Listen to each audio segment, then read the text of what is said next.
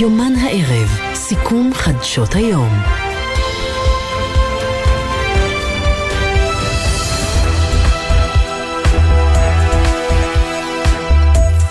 שוב ערב טוב, יניר, מה שלומך? אני בסדר גמור, כן, נחמד לחזור למשבצת הזו. נחמד שאתה כאן, אתה מחליף את אמיר בר שלום, כי הוא עוד מעט יעלה וידבר איתנו מברלין, הוא נמצא שם עם ראש הממשלה נתניהו. אני שמחה מאוד שאתה כאן, אבל יש רק בעיה אחת, בדרך כלל אמיר בחדשות השעה 6 מכין לי תה. אני יכול להכין לך תה, כן, אבל אני לא יכול להביא לך אותו, מה שנקרא. כן. כל אחד מאיתנו נמצא במקום אחר, בתל אביב, אני בירושלים, אבל קרובים בלב. אבל אני אדאג שיהיה תה בשעה 6, אם זאת השאלה. תודה רבה, תודה. בבקשה, בבקשה. עליך. טוב, ועוד מעט נהיה כאן עם חבר הכנסת דני דנון מהליכוד, נדבר גם על איך הוא רואה את המתווה, יש הרי קולות גם בתוך הליכוד, שכן קוראים כבר לשבת, לדבר, להגיע אולי לפשרות בתוך הליכוד, גם שם צריך להגיע לאיזשהו מתווה. אני אשאל אותך רגע, כמה התאכזבת או ציפית או הופתעת מכך שמתווה הנשיא הרצוג לא הצליח לאחד את הצדדים? היו לך ציפיות? כן, אגב, לא ציפיתי שתגידי את המילה שחשבתי אני לומר אותה, אכזבה. כי באמת התאכזבתי. מהסיבה הפשוטה, לא בגלל שהמתווה של הנשיא לא עושה שכל, כן? כן. אלא בכיוון שחשבתי שיהיה כאן משהו שישנה את המצב באופן משמעותי. כלומר, לא יודעים להגיד קונץ פטנט, כי זה לא מילה נכונה, אבל איזשהו מתווה שבאמת מצליח להכיל לפחות את מרבית הדרישות של הצדדים. וזה לא היה במתווה של הנשיא, ובמידה מסוימת הרגשתי קצת חן כמו, להבדיל אולי, כמו החיסון הישראלי לקורונה. זה היה נראה כאילו משהו מאוד מבטיח, והכי טוב שאנחנו נפתח את זה בעצמנו, יש לנו את היכולות, ומה שנקרא בהשוואה הנשיא, הוא הדמות המרכזית, הוא הדמות הממלכתית, הוא יצליח להוציא תחת ידו את החיסון הזה למה שקורה עכשיו במדינת ישראל, והתאכזבנו, אולי צריך כאן משהו קצת אחר, אגב יש עוד מתווים שעדיין לא נחשפנו להם, אולי הם יהיו המזור, אבל זה מה שאני הרגשתי אתמול, ואת? כן, תראה, אני כן חשבתי שאם מישהו יוכל אולי לאחד, זה כן יהיה הנשיא הרצוג, כי בניגוד נגיד לנשיא ריבלין, שכן סומן על ידי הימין כמישהו שהוא שמאלני, למרות שאנחנו יודעים שהוא לא, אני חושבת שהנשיא הרצוג כן הצליח להליך בין הטיפות עד עכשיו.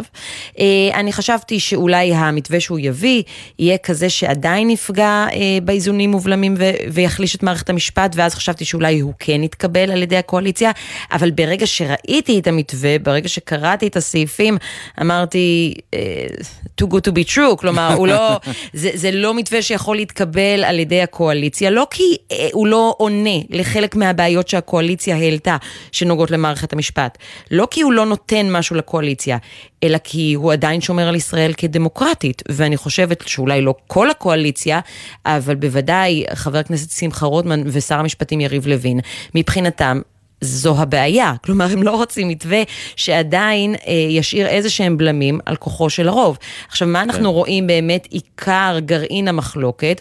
הוועדה למינוי שופטים. בוודאי. עכשיו תראי, גם שם אני לא בטוח, עוד פעם, המתווה שהציג הנשיא מתיישר עם הרבה דעות של המשפטנים שאנחנו שומעים ושל הכלכלנים ושל אחרים, אבל בפוליטיקה, והיה צריך לעשות כאן גם פוליטיקה, צריך גם לפעמים קצת להיות חכם, למשל, לדוגמה, אני אתן לך דוגמה, הוועדה לבחירת שופטים של הנשיא מדברים על 11 חברים בתוך הוועדה, כשהרוב הוא 7. ואז כשמחלקים את הוועדה בפנים, רואים שלקואליציה יש 5 חברים. אני במחשבה שלי חשבתי שאם הנשיא נגיד היה אומר שצריכים להיות 6 חברים בקואליציה, של הקואליציה בתוך הוועדה, ועדיין צריך את הרוב של 7, זה היה מרגיש כמו משהו שיותר הולך לקראת, כי היום זה המצב בוועדה לבחירת שופטים. יש 9 חברים ולקואליציה יש 5 בתוך הוועדה הזאת. זאת אומרת, יש לה עדיין איזשהו רוב, וכשראיתי את זה כבר הבנתי שאנחנו מתרחקים ממה שמכונה פשרה, וזה באמת אולי יותר מתווה. אם כי גם הנשיא הרצוג אומר, זו התחלה, אפשר לשבת לדבר על זה, אבל נראה שבקואליציה רוצים פשוט לדחות את זה. כן, לא שמעתי את מה שאמרת, כי האורך שלנו רואים אבל תוך כדי כותבים לי שלקואליציה היום אין 5 נציגים בוועדה, אלא 3. 3, יש לה חבר כנסת, יש לה את השר, יש לה עוד שר אחד, שר המשפטים כמובן, ועוד שר אחד, חבר כנסת אחד, יכול להיות שמי שכתב לך את זה הוא צודק. יש את, נכון, יש את נציגי לשכת עורכי הדין, שבשנים האחרונות עשו שיתוף פעולה עם הקואליציה. צודק מי שהעיר לך, צודק.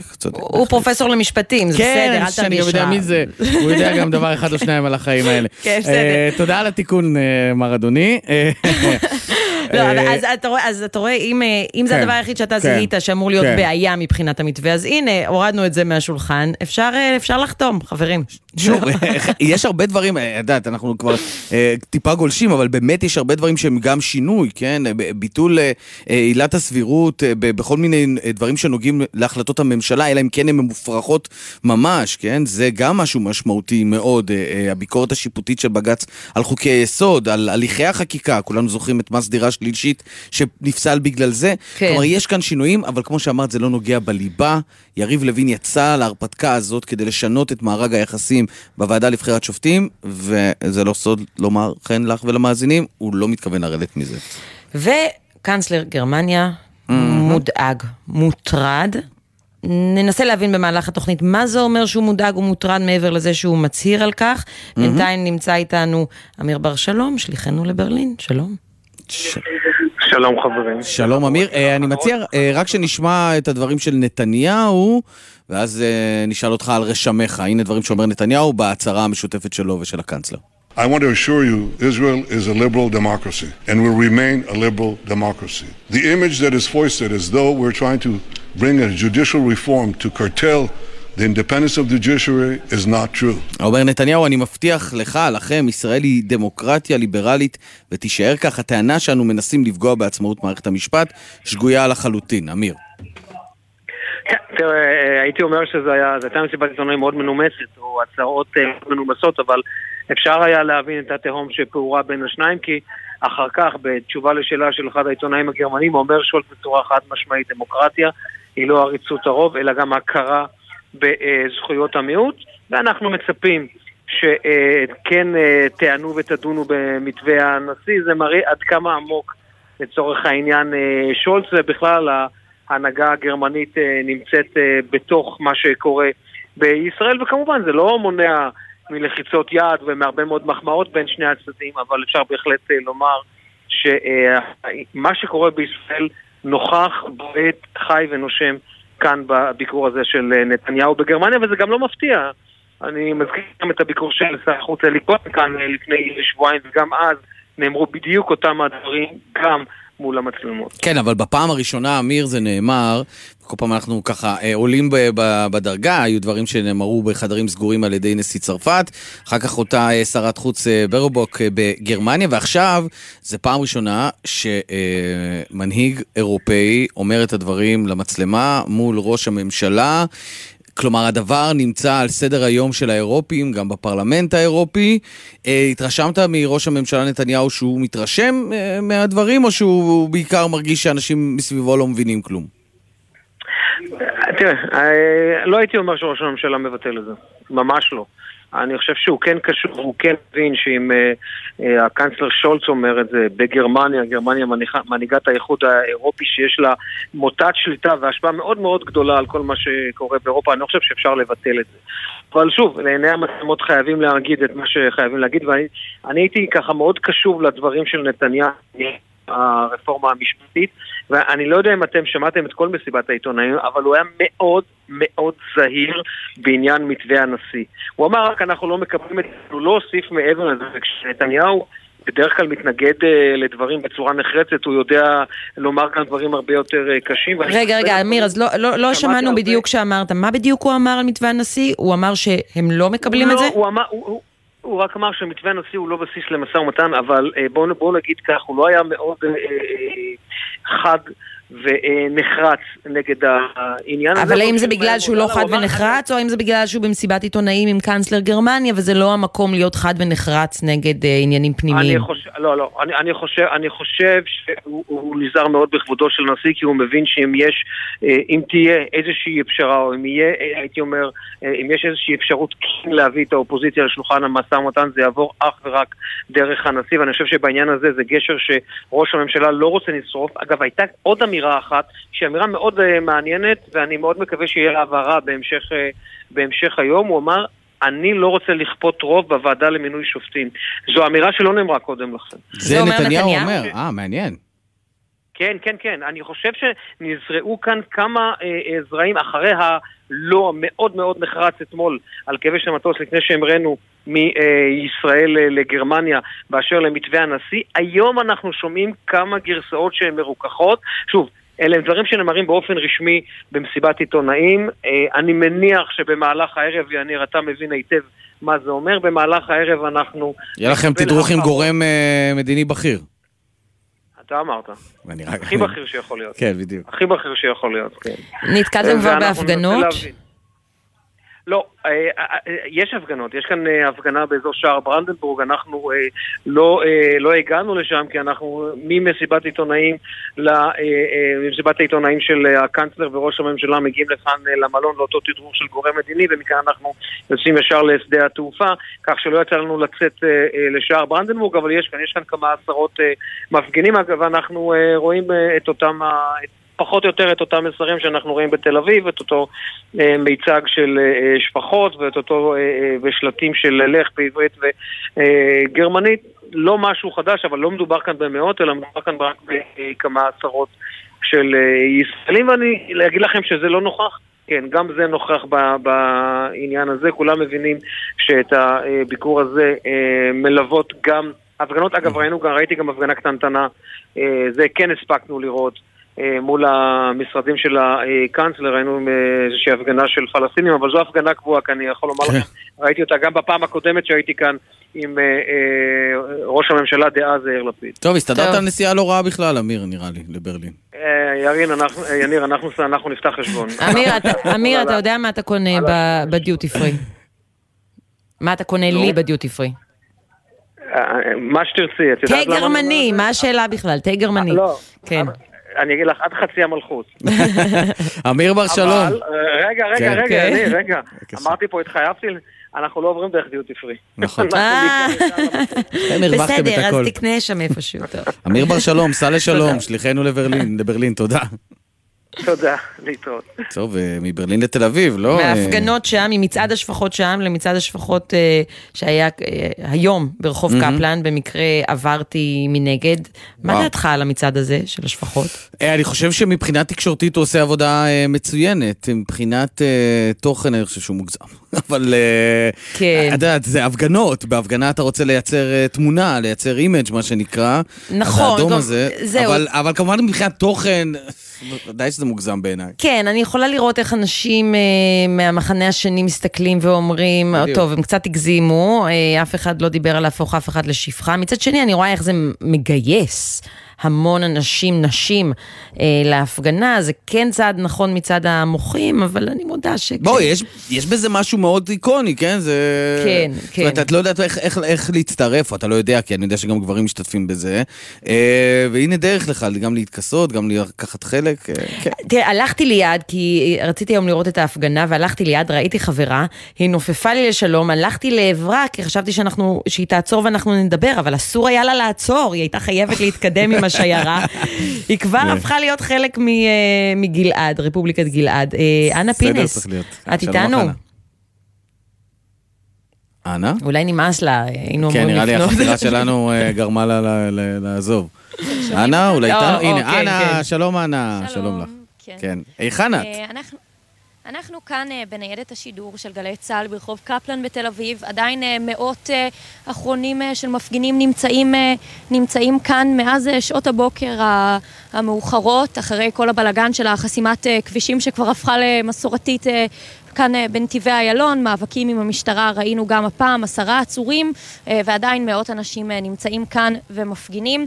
באמת גם ברחבי הארץ עדיין יש אלפים שמפגינים בכל מיני צמתיים וממשיכים לחסום כבישים, למשל בכביש 6 באזור מחלף אליקים, מפגינים חוסמים את אזור הגשר, גם בדרך נמיר כאן בתל אביב, מפגינים חוסמים אותה באזור ארלוזרוב, ככה שבאמת יום המחאה הזה עדיין לא הסתיים. אפילו כמו שאמרתם בברלין מאות מפגינים, כפי שאנחנו מבינים, מתארגנים שם להפגין לקראת, בעקבות אפשר להגיד, ביקורו של ראש הממשלה נתניהו שם.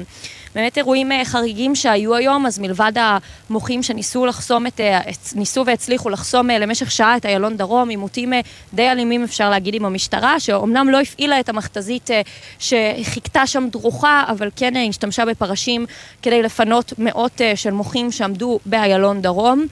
חוץ מזה, באמת לפני זמן קצר, המשטרה עקבה לחקירה חשוד בניסיון דריסה של מפגינים הבוקר בכפר יהושע, ככה הם טוענים, הוא חשוד בנהיגה פוחזת, זה הסעיף שהם מייחסים לו כרגע. גם תיעודים שמגיעים אלינו מעוד הפגנות כאן בעיר, ממש מעכשיו, של נהג שנוסע לעבר צעדה של הרופאים, מחאת החלוקים הלבנים, מתעמת איתם שמה, כשהם חוסמים לו את הדרך, שולף גז פלפל, בעצם מתחיל לרסס אותם והם תוקפים אותו בחזרה.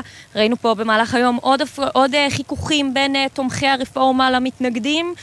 זהו, כ10 מפגינים נעצרו כאן במהלך היום, במהלך העימותים עם המשטרה באיילון דרום, והיום הזה, כפי שאמרנו, עוד לא הסתיים. ב19:00 תתכנס הפגנה שצפויה להיות משמעותית נוספת בכיכר הבימה בתל אביב, ותצא למצעד כאן ברחבי העיר. אבל אנה, כשאנחנו משווים את זה ליום ההתנגדות הקודם, את יודעת כבר לומר מבחינת מספרים, אם הגיעו יותר אנשים, פחות אנשים משבוע שעבר? אני לא יודעת להגיד למה בדיוק, אבל זה מרגיש קצת יותר רגוע. אז אני חייבת להגיד שהאווירה כאן, לפחות במוקד המרכזי בנתיבי איילון, לא הייתה רגועה. נראה שאפילו אפשר להגיד אלימה קצת יותר מהשבוע שעבר.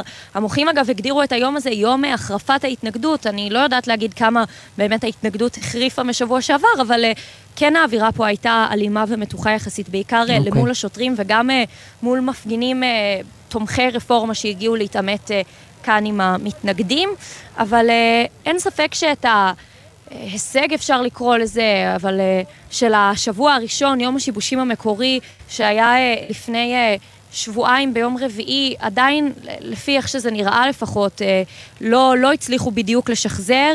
גם המשטרה מאז נוהגת הרבה פחות באלימות, מאז אותה תקרית עם רב פקד מאיר סוויסה, שעכשיו נחקר במח"ש בחשד שזרק בניגוד לנהלים רימון הלם לעבר מפגינים, אז 11 מפגינים פונו לטיפול רפואי באיכילוב, ככה באמת היו פה עימותים מאוד מאוד חריפים, רימון הלם, מכתזיות. מאז אנחנו לא רואים דברים כאלה, אבל גם היום האווירה הייתה מתוחה והמספרים היו רבים. תודה, אנה. תודה רבה. טוב, עכשיו אנחנו עוברים למה שצערנו הפך כבר כמעט בשגרה, חילופי אש בג'נין. כוחות הביטחון חיסלו שם 4 מחבלים, מנסים להבין איך ולמה ומה מצב כוחותינו שם. דורון קדוש, כתבנו לענייני צבא וביטחון. שלום דורון. שלום יניר, שלום חן. כן, תראו, מדובר על פעילות חריגה, אנחנו כל פעם אומרים חריגה, זה כבר נהיה לא חריגה. כן, זה נהיה בשגרה, בדיוק. היום ממש ככה לאור יום, בתוך העיר ג'נין למעשה, מה שקרה זה שהכוחות נכנסו כדי לעצור 2 מבוקשים פעילי ג'יהאד איסלאמי שקידמו פעילות טרור משמעותית. הם אגב היו מעורבים גם בעבר בפעולות טרור שונות נגד צה"ל, במטענים, בירי לעבר הלוחמים, ולכן הלוחמים מגיעים כדי לעצור אותם. הפעם העדיפו לעשות את זה באמצעות כוח מסוערב של הימ"מ שנכנס לתוך העיר ג'נין ובא לבצע את המעצר הזה, אבל ברגע שמזהים שהשניים האלה חמושים, הלוחמים מבצעים לעברם ירי ומחסלים אותם, וכך אותם 2 מבוקשים מחוסלים. אחד מהם אגב, הדמות שלו מעניינת במיוחד, אנחנו מדברים על נידאל חזם, מישהו שמעסיק כבר לא מעט חודשים את מערכת הביטחון. הוא בן דודו של המחבל ראיד חזם, שביצע בשנה שעברה את פיגוע הירי ברחוב דיזינגוף בתל אביב, ורצח 3 ישראלים, ככה שהוא גם מגיע ממשפחה שמאוד מאוד עסוקה באירועי טרור. במהלך האירוע הזה קורית שם דרמה שאם תסתכלו בסרטונים, חבל שאנחנו לא יכולים את הסרטונים האלה לשדר כאן, נראה כמו פאודה, אין מילים אחרות להגיד את זה. מה שקורה שם זה שהמון פלסטיני מזהה את הכוח המסוערב של הימ"מ, מסתער על אותם לוחמים מסתערבים, מתחיל לידות לעברם אבנים ולנסות גם להלום בהם במוטות ברזל. הלוחמים מצליחים לברוח, להתחמק מהמון הפלסטיני, מתבצרים בתוך חנות סמוכה שנמצאת שם באזור, ואחרי שהם מתבצרים שם במשך זמן קצר, כוח צה"ל מגיע, מצליח לחלץ אותם ולחלץ את הרכב שאיתו הם הגיעו, וככה האירוע הזה מסתיים ללא נפגעים בקרב כוחות הביטחון, וכשיש 4 פלסטינים שחוסלו במהלך חילופי האש הללו. דורון קדוש, כתבנו לענייני צבא וביטחון, תודה רבה לך. ועכשיו דיווחי תנועה. בחסות ביתילי, המציע 20% הנחה על מגוון פריטי ריהוט לבית וגם אספקה עד החג. אז מה נשתנה? הסלון, בסניפים ובאתר ביתילי. בחסות ביטוח ישיר, המציע למצטרפים עד 3 חודשים מתנה בביטוח המקיף לרכב. ביטוח ישיר, IDI חברה לביטוח, כפוף לתקנון. בחסות אנשור פלוס אדוונס, המסייע לשמירה על הכוח וההגנה הטבעית. אנשור פלוס אדוונס, שאלו את הרופא או את הדייטן. כן, זה מה נהוג? אתה תתחיל את השניים הראשונים ואז אני אצטרך. חמודים, אתם עושים בזוגות, יפה. אז בכביש מספר 66 עומס ממשמר העמק עד צומת מגידו, כביש מספר 443 עמוס מצומת מכבים רעות עד לפני בית חורון. וכביש מספר 6 לדרום עמוס מכיוון מחלף קריית גת עד מחלף קמה, כביש 444 עמוס מאייל עד צור יצחק. כן, זאת מסורת. בבקשה. טוב, חבר הכנסת... כן. רגע, יש את האירוע הזה עכשיו גם, תבזור מסור.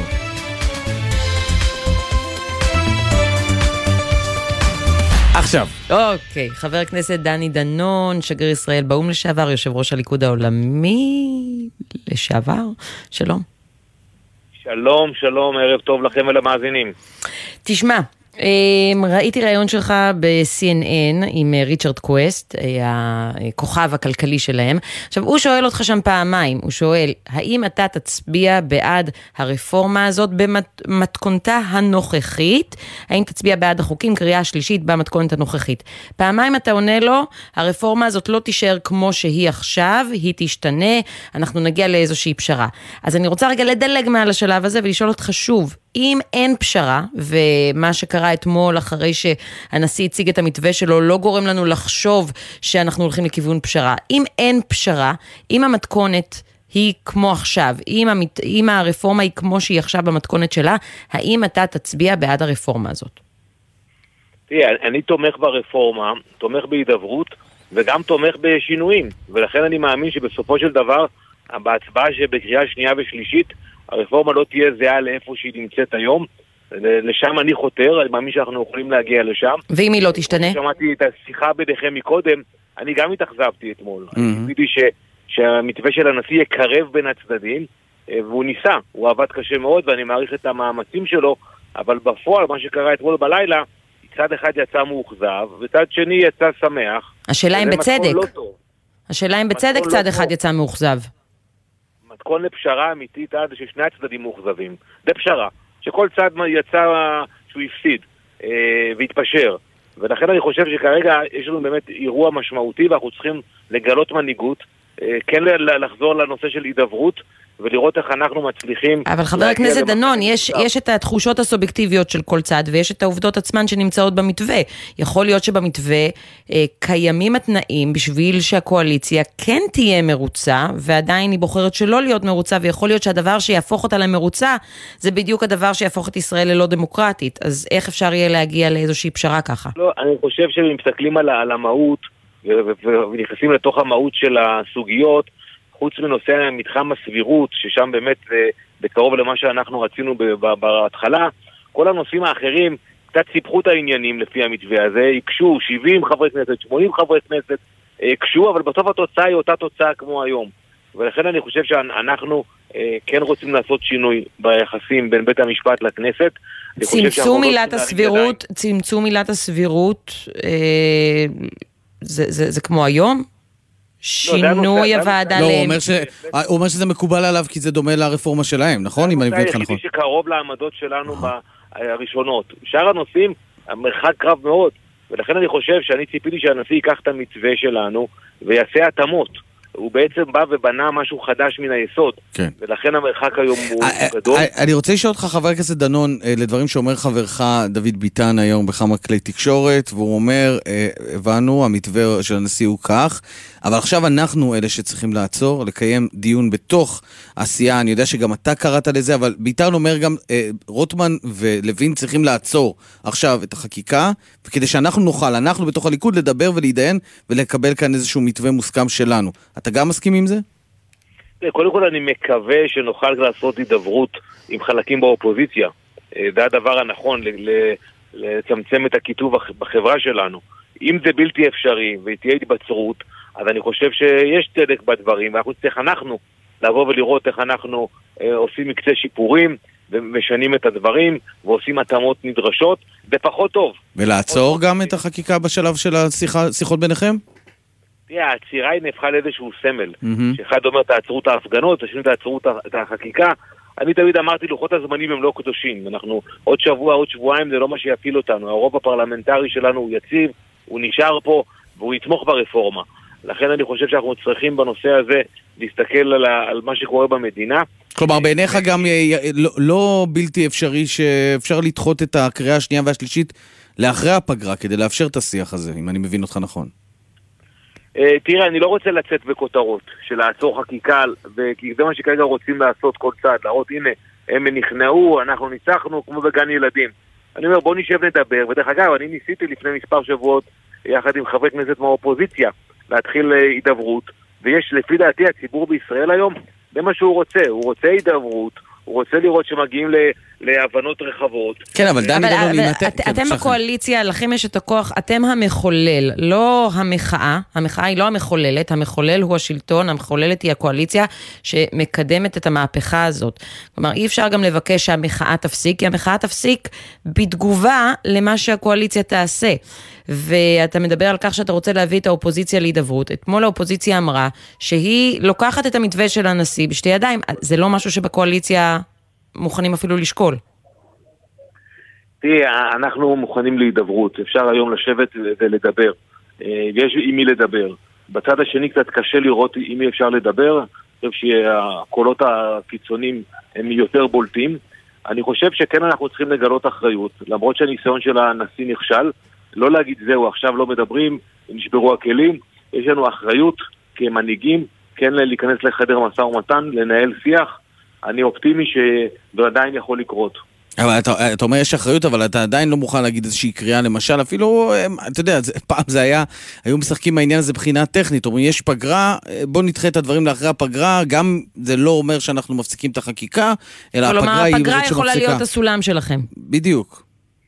אני אמרתי משפט מאוד ברור, שאין לוחות זמנים קדושים, חוץ מחג הפסח שאנחנו יודעים שאותו לא נוכל להזיז, אבל כל שאר הדברים אפשר להזיז אותם, ולכן אני כן אומר, אנחנו צריכים למצוא את השותף להידברות, ודרך אגב, נשיא המדינה היו כמה קבוצות הידברות אצלו, הוא בסוף בחר באפיק אחד, שלדעתי לא קירב אותנו, צריך להסתכל עכשיו על התהליכים שם, ואולי כן למצוא גורמים שמוכנים לדבר ולבוא עם רעיונות חדשים, שיביאו באמת מתווה, ששני הצדדים ירגישו שהם מתקרבים, מפסידים, ולא צד אחד מרגיש שאין פה שום שינוי. ואני שוב שואלת תיאורטית, אם הרפורמה נשארת כמו שהיא, החוקים לא משתנים, האם אתה תצביע בעד?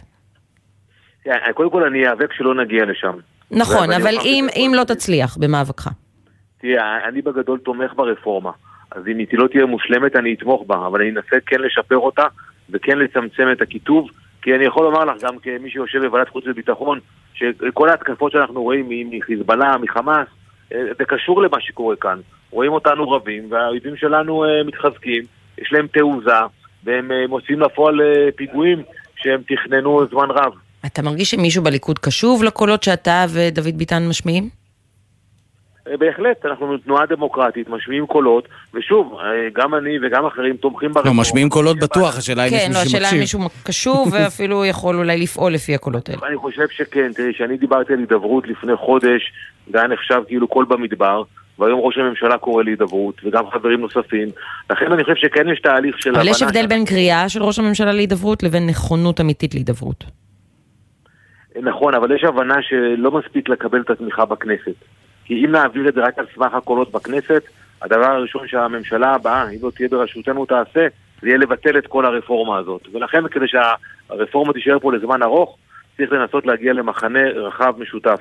אני רוצה לשאול אותך עוד שאלה, כמי שתומך בתוכנית המשפטית הזו, הוועדה לבחירת שופטים, בעיניך, הדרישה לרוב של הקואליציה הוא משהו שהוא גם מקובע, או שפה גם יהיה אפשר להגיע לאיזשהם הבנות, אולי אפילו הטקו, כמו במתווה אלבשן פרידמן? אני לא רוצה לפרוט את הדברים האלו בשיח רדיופוני. אני חושב שאנחנו רוצים לשנות את המציאות הקיימת, שבאמת שבהם בשופטי בית המשפט הביאו חבר מביא חבר, התוצאה הייתה ידועה מראש. אנחנו רוצים לעשות שינוי, שבית המשפט יהיה יותר מגוון, שופט ממוצא אתיופי, שופט חרדי, אולי עוד שופט ערבי, אנחנו לא רוצים שזה ייראה כמו שזה נראה היום. רגע, אני חייבת רגע לערער על ההנחה הזאת שלך. איילת שקד כשרת משפטים הצליחה להביא שני מינויים מטעמה. במבנה הקיים של הוועדה הקיימת היום, איך היא עשתה את זה? היו שינויים ובעינינו הם לא מספקים, והעובדה היא שהציבור גם חושב כמונו, שבית המשפט נראה אחיד יותר מדי, יש מקום לגיוון, ולכן הוועדה צריכה יותר לשקף את העם, את רצון העם שקיים, ורוב חברי הכנסת הם באמת משקפים את רצון העם. אבל יש דרך להבטיח שינוי כזה בייצוגיות בבית משפט עליון, ואני מסכימה שצריך שתהיה ייצוגיות לכל הקבוצות והקהילות בישראל, אבל יש דרך להבטיח את זה בלי להחליש ולרסק לגמרי את מערכת המשפט.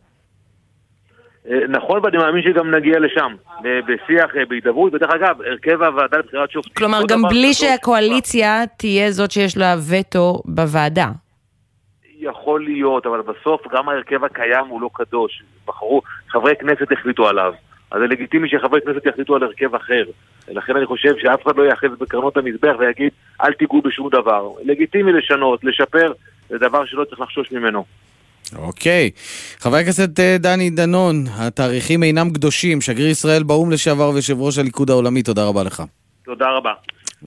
מעניין, לא רצה להגיד באופן מה שנקרא חד משמעית, שלא נוכל לחתוך ולהוציא את זה, אבל אמר שהתאריכים אינם קדושים, אפשר... כן, אבל בוא נתעכב על זה שהוא אומר שאם חברי כנסת הם אלה שקבעו את המבנה הנוכחי, את ההרכב הנוכחי של הוועדה, זה אומר שחברי כנסת גם יכולים לשנות אותה. ברור, ברור שהם יכולים לשנות אותה. נכון. השאלה אם הם הופכים אותה בצורה כזאת, שמערכת המשפט לא תהיה עצמאית, כי היא תהיה תלויה. בקואליציה. ובגלל זה אני שוב חוזרת ואומרת, הוועדה היא הגרעין, גרעין המחלוקת, ובלי זה, בלי הסכמה על כך שהקואליציה לא תשלוט, לא תהיה כאן שום פשרה. ואת זה מבין גם שר המשפטים יריב לוין, ואת זה מבין גם יובל סגב כתבנו הפוליטי. שלום לך יובל. שלום חברים, ערב טוב. ערב טוב, מה שנקרא, מה בפיך בשעה 5:30 ביום חמישי? השעה 5:30 ביום חמישי. טוב, אפשר להתחבר קודם כל אם תרצו לשיחה הזאת עם דני דנון, ואולי לסיכוי היחיד שעוד יקרה משהו בשבועיים שנותרו עד היציאה לפגרה. הרי בשעה הזאת עוד שבועיים בדיוק אנחנו כבר בתוך פגרת הכנסת, אחרי שהקואליציה שולטת בוועדה לבחירת שופטים, אחרי שאסור להתערב בחוקי יסוד, בלי שנכנסנו עדיין להגדרה של מה זה חוק יסוד ומה מייחד אותו. הדבר היחיד שעוד יכול לקרות כנראה זה באמת אם נראה כמה אנשים בתוך הליכוד באים ודורשים באופן מפורש ושמים על השולחן את האיום שהם לא יצביעו על חלק מהתוכנית המשפטית, כמו שעשה יולי אדלשטיין השבוע בקריאה הראשונה. זה הדבר היחיד שאולי עוד יכול לקופף, אבל כרגע כמו שאמרתם נראה שהסיכויים לכך לא גבוהים. רגע, אבל יובל רגע שנייה, לפני האוטוסטרדה, כמה כאלה יש ח"כים שאתה יכול לספור על כף יד אחת, שאתה יודע להגיד שהם יכולים או עשויים להגיד את מה שאתה אמרת עכשיו? חבר'ה, בואו, אם הם לא עוצרים ומדברים בינינו, אנחנו לא מצביעים. תראה, אני חושב שאפשר להעריך ולא ניכנס לשמות, ככולם יחסו נורא, 4, 5, חלקם מן הסתם גם אלה שהיו פחות קולניים, נקרא לזה ככה, מאז שהנשיא פרסם את המתווה שלו אתמול. האם זה אומר שלקואליציה לא יהיה רוב להעביר את החוקים האלה? התשובה היא לא. רוב יש לה בכל מקרה, בפער גדול כמובן מהאופוזיציה, פער שקיבלה בבחירות האחרונות מהציבור. מנגד, חלק מהחקיקה הזאת כן דורשת רוב של 61 וכו', ואז זה כבר מתחיל להיות יותר גבולי. שוב, עדיין זה תרחיש שלא נראה כרגע לפחות באופק, אבל זה כן משהו שצריך לשים עליו את העין כשמחפשים עדיין את ההפתעות ואת סימני השאלה שנותרו בתוך האירוע הזה. ואם מתחברים למתווה של הנשיא, עוד לא שמענו הכחשה מכיוון בית הנשיא לטענות שאני חושב שסיפרנו עליהן כבר אתמול בלילה, שעולות מצד בכירים בקואליציה, בממשלה, בליכוד וכו', שאומרים, אנחנו דיברנו אצל נתניהו אתמול בחדר הסגור בלשכה על מתווה אחר. טוענים שהנשיא לקח את המתווה עוד כמה מעלות לכיוון האופוזיציה, אחרי שראה שהוא לא מקבל גם ככה את הסכמת כל הקואליציה, ונתניהו לא מצליח לאחד את השותפים שלו בעד המתווה של הרצוג, וזה שהנשיא הנשיא היום לוקח איזשהו צעד אחורה ומנסה כן להגיד שהוא פתאום שוב פתוח לשינויים, יש כאן איזשהו זו תיאוריה שקצת קשה לקבל, יובל, מאחר וגם אתה וגם אני ועוד רבים אחרים, תוך כדי הנאום של הרצוג כבר קיבלנו כל מיני מסמכים כאלה ואחרים כתובים, חלקם מעוצבים של המתווה שלו, זאת אומרת, לחשוב שהוא מה שנקרא בשעה האחרונה החליט שהוא הולך על מתווה ב' זה רק אומר שאולי היו לו כמה מתווים, אני לא בטוח שזה משהו ריאלי, אולי אני טועה. ובעצם מה שהם עוד אומרים זה שהם לא הסכימו למתווה שדווקא הולך יותר לקראת הקואליציה. זה אומר גם אגב יהודה יפרח, זאת אומרת שבמהלך הדיבורים, שהוא היה חלק מהצוות של מה שנקרא פרופסור ידידיה שטרן, שמה במהלך הדיבורים היה דיבור על מתווה שהקואליציה הסכימה לו, ואנחנו לא דימרו. נכון, כשהלכו לצורך העניין בוועדה לבחירת שופטים על איזשהו מישמש כזה שאומר שאת שני המינויים הראשונים הקואליציה כן תעשה, כדי ליצור הרכב כללי מאוזן יותר, ואז ילכו לחצי חצי ולווטואים וכו'. אבל שוב, אני ציפיתי שבית הנשיא יכחישו את הדברים האלה, יכול להיות שהם עוד יעשו את זה בהמשך. היו פחות או יותר שעתיים אני חושב בין סיום הפגישה אצל נתניהו שבאמת די התפוצצו שם הסיכויים להסכמה רחבה בקואליציה כמו שהוא כביכול סיפר שרצה, עד שבאמת הנשיא הציג את המתווה שלו. יכול להיות שבאמת לקחו שם איזשהו נוסח טיפה שונה בסופו של דבר, וזה גם מתחבר באמת לדברים ששמענו מהצוות שם של ידידיה שטרן ויפרח וכו'. אוקיי, יובל סגב כתבנו הפוליטי ימשיך לעקוב גם העניינים האלה, ואולי מתווים נוספים יצוצו להם כפטריות אחרי הגשם הלך סוף השבוע. תודה יובל. תודה. אנחנו אחרי הגשם והכתיבי שתצוצנה לא יודע פטריה. כמה הודעות וכבר חוזרים.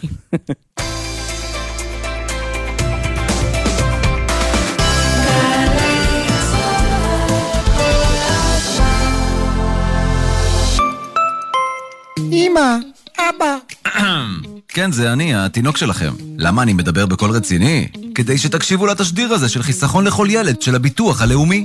אתם יודעים שאתם יכולים בקליק אחד להגדיל לי את החיסכון?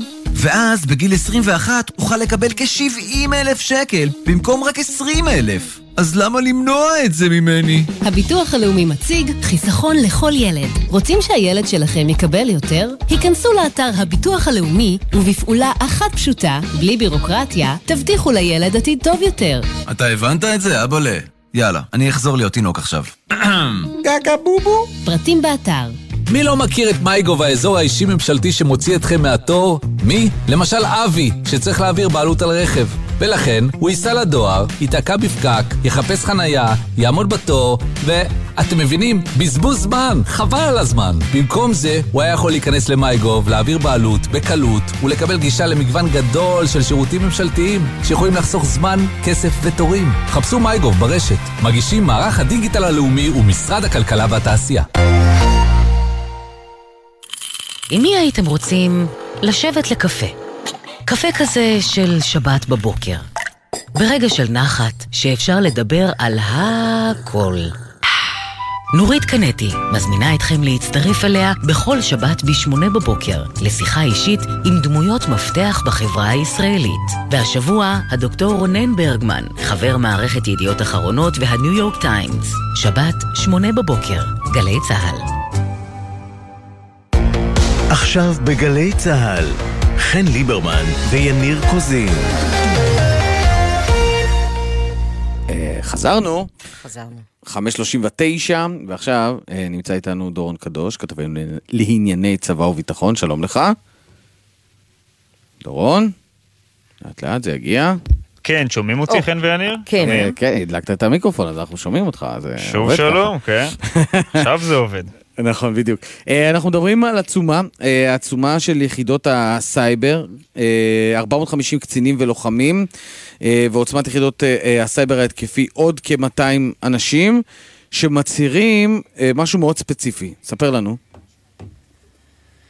נכון, תראו, קודם כל אנשי מערך המבצעים המיוחדים של אגף המודיעין בצה"ל ואנשי הסייבר ההתקפי של צה"ל, של השב"כ ושל המוסד, מוחים ומתארגנים כבר תקופה ארוכה, כבר כמה שבועות, נגד המהפכה המשפטית, מצהירים שיש להם כוונה בעתיד, אם החקיקה תימשך, להפסיק לשרת במילואים, אבל עד עכשיו צריך להגיד, הם רק אימו ולא ממשו את זה עדיין. ההודעה שהם מוציאים היום היא למעשה לחלוטין עליית מדרגה בעניין הזה, והם מפרסמים הודעה שהחל מיום ראשון הקרוב, זאת אומרת ממש בעוד יומיים שלושה, כל אנשינו, הם כותבים, 450 מילואימניקים, קצינים ולוחמים של מערך המבצעים המיוחדים, ועוד 200 מילואימניקים של מערך הסייבר ההתקפי של אמן, המוסד והשב"כ, בלי יוצא מן הכלל, לא נתייצב לשירות מילואים התנדבותי, כך הם כותבים. אגב, הסיבה המיידית לכך שהדבר הזה קורה והם מחליטים לקבל את ההחלטה הזאת דווקא עכשיו, היא העובדה שביום ראשון הקרוב מתכוונים לאשר לקריאה שנייה ושלישית את חוק ביטול הנבצרות, וזה למעשה מבחינתם כבר חציית קו אדום שאליו הם לא היו מוכנים, וזה הזמן מבחינתם, הם אומרים, לממש את האיום. הם כותבים בהודעה שלהם כך: האקדח מוצמד חזק לרקת הדמוקרטיה וההדק תכף ילחץ. אז תראו, אם ראינו את האירוע בתאסת 69, ששם דיברנו על 37 לוחמי מילואים שלא היו מוכנים להתייצב לאחד האימונים באופן נקודתי, באופן ספציפי. שאגב, זה גם לא היה 37, כי זה היה רק אלה שהיו צריכים להגיע ביום הספציפי הזה. בסוף מדובר ב4 שלא רצו לבוא באותו יום. אז היה בערך כמה בודדים. נכון, וגם נכון, כאיזושהי אמירה שהם רוצים שיחה ולא... הזה. אבל תסביר לנו רק עד כמה מערך המילואים ביחידות האלה גם קריטי לתפקוד הסדיר. אז תראו, שירות המילואים של האנשים האלה, למה אני שואלת בגלל, רגע סליחה, אני שואלת בגלל שאצל הטייסים, הם אלה שצריכים לצאת מחר בבוקר לטיסה מבצעית, למשל. השאלה עם אותם חבר'ה שבאים ואומרים, אנחנו עכשיו לא נתייצב למילואים, כמה זה יכול באמת להשפיע? סליחה. אז זה לא בדיוק דומה למה שקורה בחיל האוויר, כי כאן כשיוצאים לפועל מבצעים מיוחדים, הם לא מתבססים בעיקר על מערך המילואים, אלא בעיקר על המערך הסדיר, אבל כן יש חשיבות גדולה לאנשי המילואים של המערך המבצעים המיוחדים וגם אנשי הסייבר ההתקפי, כי הם משמשים גם לגיבוי, גם להקפצה בכל אירוע שקורה ושצריך, וגם בשגרה הם משמשים סוג של יועצים, מנטורים לדור הצעיר, ולמעשה הם מזומנים למילואים הרבה מאוד. זאת אומרת, זה מערכים שכן מבצעים הרבה ימי מילואים בשנה, זה כן בדומה לחיל האוויר, מגיעים הרבה למילואים, ככה שההכרזה שלהם היא לא הכרזה שתהיה רלוונטית אולי בעוד כמה חודשים. יכול מאוד להיות, ואני יכול להעריך את זה כמעט בוודאות, שכבר בשבועות הקרובים רבים הם כבר מזומנים למילואים, ולפי מה שהם אומרים לפחות, הם לא מתכוונים להגיע. ונשמע שיש להם גם השפעה על החיילים בסדיר. כלומר, כמנטורים, אבל אולי השפעה גם בסירוב שלהם להגיע. כלומר, זה יכול לחלחל. נכון, וגם אנחנו מדברים כאן על 650 איש, זאת אומרת על חלק ניכר מאוד מתוך מערך המילואים של היחידות האלה, יחידות שכמובן פעילות אגב בשגרה, זאת אומרת בניגוד אולי ללוחמים אחרים שמפעילים אותם פעם בשנה, פעם אולי בכמה שנים. כשמדברים על מבצעים מיוחדים, שאלה כמובן מבצעים חשאיים וסודיים, וגם על סייבר התקפי, אלה פעולות שקורות מתחת לרדאר כל הזמן. המערכים האלה נמצאים בפעילות מתמדת, ולכן גם החשיבות המאוד גדולה של אנשי המילואים שלהם, ולכן גם העובדה שיש כאן אירוע משמעותי ביותר. בצהל, אגב, עדיין לא התייחסו להודעה החריגה הזו שלהם. אוקיי, תודה, דורון. תודה, דורון קדוש. נמצא איתנו עכשיו על הקו. חבר הכנסת, היה שיהוי יפה בינינו לבין דורון קדוש. כן. השיהוי זאת המילה במקום דילי. כן. יפה. יש אמרו דילי. חבר הכנסת זאב אלקין, יושב ראש סיעת המחנה הממלכתי, אנחנו בודקים איתך את השיהוי, שלום לך. שלום, שלום, ערב טוב לכם. אין שיהוי. אין שיהוי, שזה כבר טוב. נראה לי כן אפשר לעשות את שלב השאלה הזהה. אתמול כששמעת וקראת יותר נכון אחר כך את מתווה הנשיא, מה חשת? אני ראיתי פה ניסיון כנה וחשוב לעצור את ההידרדרות לטרור. יש פה מתווה מגובש. יכול להיות שבנושאים כאלה או אחרים אני הייתי מציע מתכונת אחרת, אבל היה ברור לי שבמצב שבו אנחנו נמצאים צריכים ללכת לקראת הניסיון הזה של הנשיא, ולכן אנחנו כמחנה הממלכתי לקח לנו נדמה לחצי שעה, אולי אפילו פחות, לאחרי שלמדנו את מרכיבי המתווה, להוציא הודעה שאנחנו מוכנים לקבל אותו כבסיס, כמקשה אחת, ולהתקדם איתו. לצערי, נדמה לי אפילו נשיא עוד לא סיים לדבר, ובליכוד כבר התחילו לתדרך נגד. זה היה לפני שהוא התחיל לדבר. אז אתם אמרתם. אבל חבר הכנסת אלקין, בוא נהיה מה שנקרא ישרים. המתווה שהציג הנשיא רחוק... לא רוצה להגזיב ולהגיד שנותור, אבל רחוק בהחלט ממה שהקואליציה ראתה בתוכנית שלה לשינוי החקיקה האלה. זה לא מרגיש כמו איזשהו ניסיון פשרה. קודם כל זה לא נכון. אני יכול להגיד לך, כמי שדווקא עסק בנושא הזה של רפורמות במערכת המשפט כבר הרבה שנים בפוליטיקות, כשזה היה פחות אופנתי בימין. אם מישהו היה מציע לימין הצעה מהסוג הזה לפני שנה וחצי, שנתיים, היו לוקחים את זה בשתי ידיים. אגב, אני חייב להגיד לך שחשבתי על זה היום, שאם מישהו היה אומר, גם, תחשבי לפני חצי שנה, שהצעד של יאיר לפיד ובני גנץ... אם נשיאת העליון הייתה שומעת את ההצעה הזאת, אנשים היו מתפלצים הרי. שהם יסכימו להצעה כזאת, כפי שהציע הנשיא, זה היה הרי בלתי נתפס. השלב שעברנו פה בחודשיים האלה, להבנה שצריך שינויים במערכת המשפט, היא מאוד מאוד גדולה, וגם מה שאתה אומר, אלקין, הוא נכון. אני לא בטוחה שזו הבנה של הצד המתפשר, כלומר של האופוזיציה או של צד המחאה שצריך שינויים, אלא שצריך פשרה, כי הם בצד החלש, הם בצד שהפסיד בבחירות. לא, זה לא עניין של צד חלש או לא. יש פה שני דברים. אחד, צריך באמת רפורמה של מערכת המשפט, נכונה, מאוזנת, לא את מה שקואליציה כרגע מובילה, אבל צריך, ואני אומר את זה הרבה שנים, ודעתי בעניין הזה לא השתנתה. אבל יחד עם זה, יש פה משהו עוד יותר עמוק. חייבים להיות מאוגר אחראי במצב הזה, ואנחנו במחנה הממלכתי כל הזמן מנסים לעצור את הרכבת הזאת מהידרדרות לתהום. רק הבעיה היא שבצד השני נמצא מישהו שהוא כל הזמן רק עוד פעם מוסיף עוד ועוד יותר דלק ולוחץ עם רגל על הגז. תסתכלו למשל מה הייתה תשובה למתווה הנשיא, לא רק שדחו את זה עוד לפני שהוא התחיל לדבר, אלא במקביל כבר פרסמו לו"ז של ועדת חוקה לאישור המתווה של לוין רוטמן כבר במהלך השבוע הקרוב שיהיה בכנסת. ואנחנו פה בעיניים עצומות לרווחה דוהרים לתוך התהום, והממשלה שבסוף לה כוח, לה רוב בכנסת, היא זאת שקובעת קצב התקדמות ועל מה מצביעים, היא פשוט כאילו רוצה לרסק את מדינת ישראל בקיר. ראשי האופוזיציה ימסרו הצהרה מיוחדת משותפת בסביבות השעה 7. אתה יכול להגיד לנו בערך מה הם מתכוונים להגיד? לא, אני מציע לחכות להצהרה הזאת, אבל שוב... ספוילר קטן. לא יש לחכות הרבה, נכון? אז טיפה לי תתעזרו בסבלנות. אבל בסופו של דבר...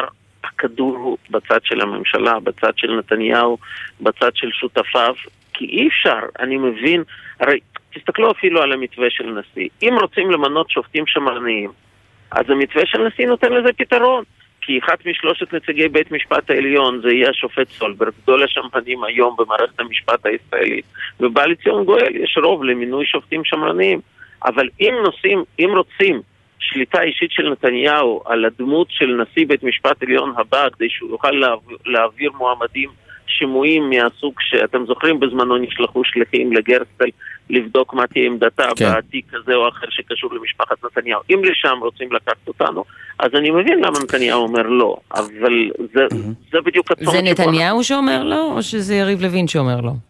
אני לא קונה את כל התזה הזאת, אני יודע, יריב הוא איש נחוש, הוא בטח מנסה להשפיע ולדחוף, והוא באמת לא מחפש פשרות בסיטואציה הזאת, אבל בסוף מי שמקבל החלטות זה נתניהו, וכל התזה הזאת שאונסים אותו, זה נכון שהוא לחית וסחית בממשלה הזאת על ידי שותפיו, אבל בנושא מרכזי כזה... הוא עדיין יכול להכריע, אתה אומר. הוא יכול...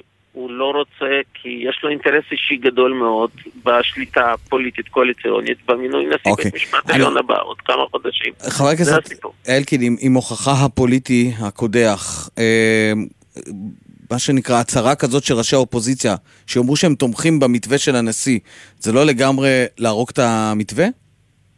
לא, קודם כל לא הייתה, נדמה לי, היינו המפלגה היחידה או כמעט יחידה שהודיעה באופן מפורש שאנחנו מוכנים לאמץ את מתווה הנשיא. יאיר לפיד הוציא הודעה קצת יותר מעורפלת. אבל בסוף, אתה יודע... אגב, גם מפלגת העבודה למיטב הבנתך תסמוך את ידיה על המתווה הזה? אני לא יודע, אבל אני רוצה להגיד פה משהו אחר. בסוף זה לא כדורגל, כן? אנחנו לפעמים מתייחסים לפוליטיקה כדורגל, והוא אמר ככה, והוא יצא יותר חלש, יותר זה, והוא יפקיע, והוא יגן על שער. זה החיים של כולנו. הרי אנחנו פה בדרך לאנרכיה מוחלטת.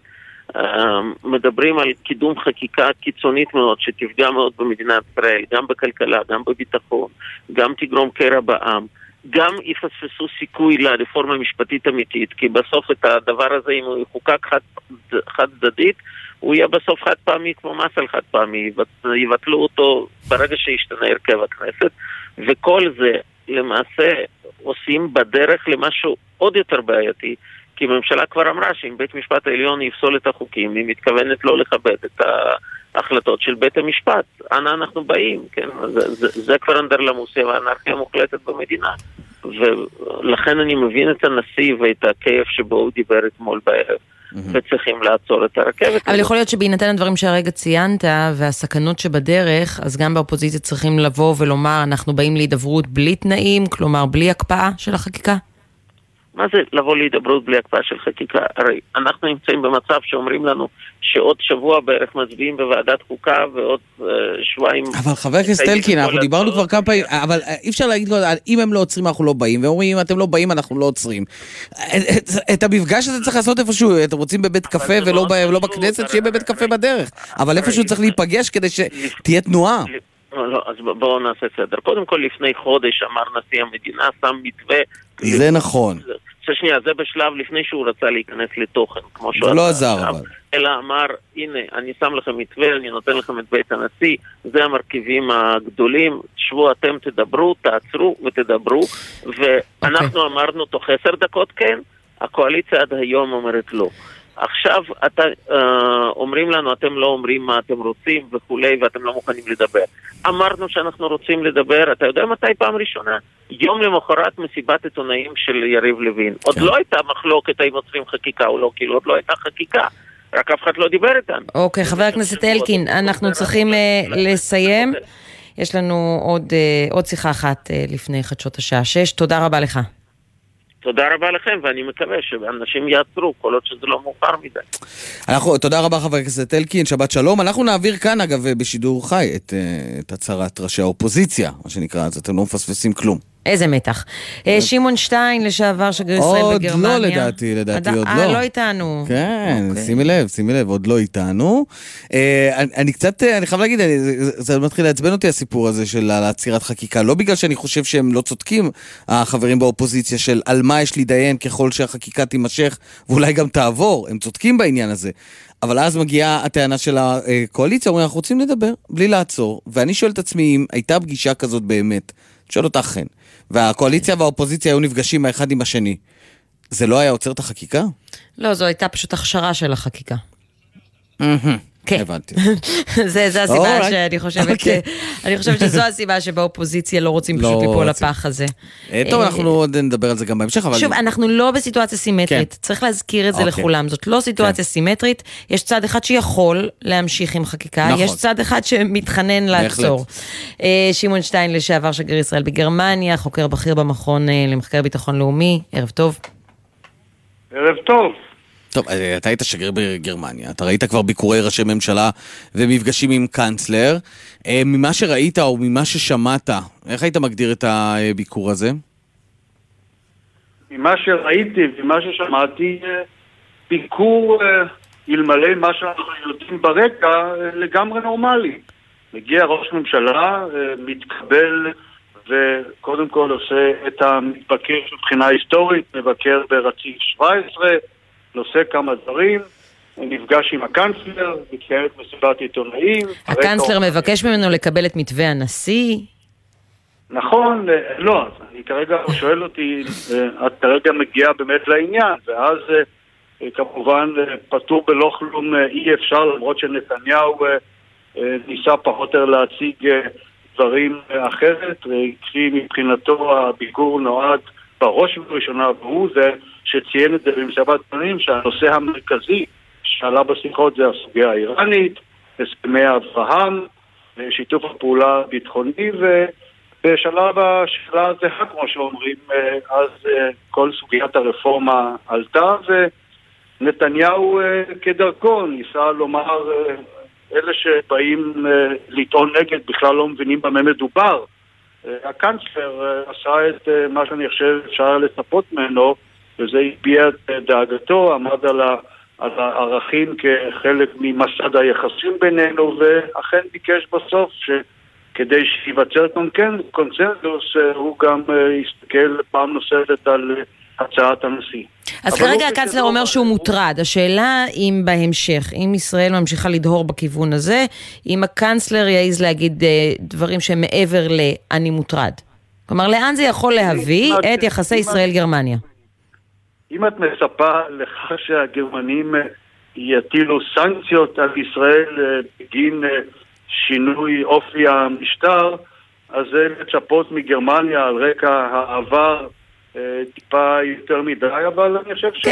אתה קפצת לשם, אני לא הולכת לשם, אבל אני מדברת על איזושהי התקררות ביחסים, אני לא מצפה לזה, אני שואלת אותך אם אתה חושב שזה יכול ללכת לשם.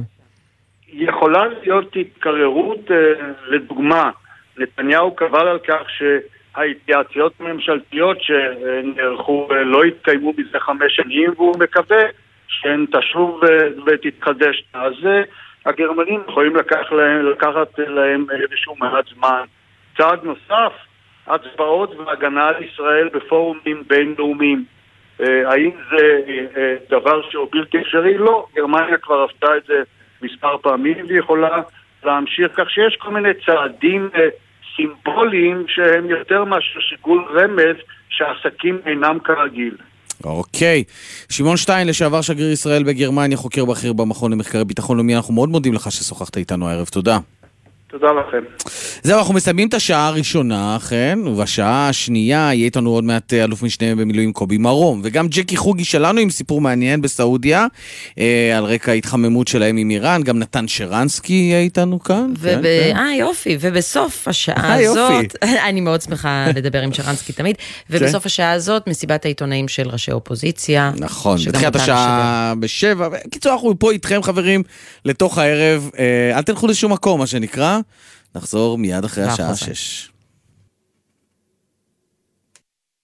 בחסות קולמוביל, היבואנית הרשמית של יונדאי, מיצובישי, אורה, מרצדס וג'נסיס, המציעה מגוון מסלולי קנייה מותאמים אישית, לפרטים כוכבית 3862. בחסות ביטוח ישיר, המציעה למצטרפים עד 3 חודשים מתנה בביטוח המקיף לרכב. ביטוח ישיר, IDI חברה לביטוח, כפוף לתקנון. בחסות אוטודיפו, המציעה מצברים לרכב עד השעה 21:00 בסניפי הרשת, כולל התקנה חינם, כי אין סיבה לשרוף את שישי במוסך. אוטודיפו.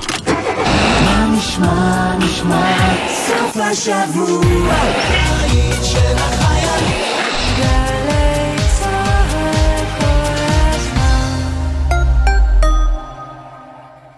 עמיתי מועדון חבר, מותגי הרכב של לובינסקי, פז'ור, סיטרואן, אופל ו-MG, בהטבות מיוחדות בשבילכם עד 28 במרס. לפרטים כוכבית 4989 או באתר מועדון חבר. חבר זה הכל בשבילך. ארגון המורים הוא הבית של מורי החינוך העל יסודי. חפשו בגוגל, ניפגש ב12. מגיש ארגון המורים העל יסודיים.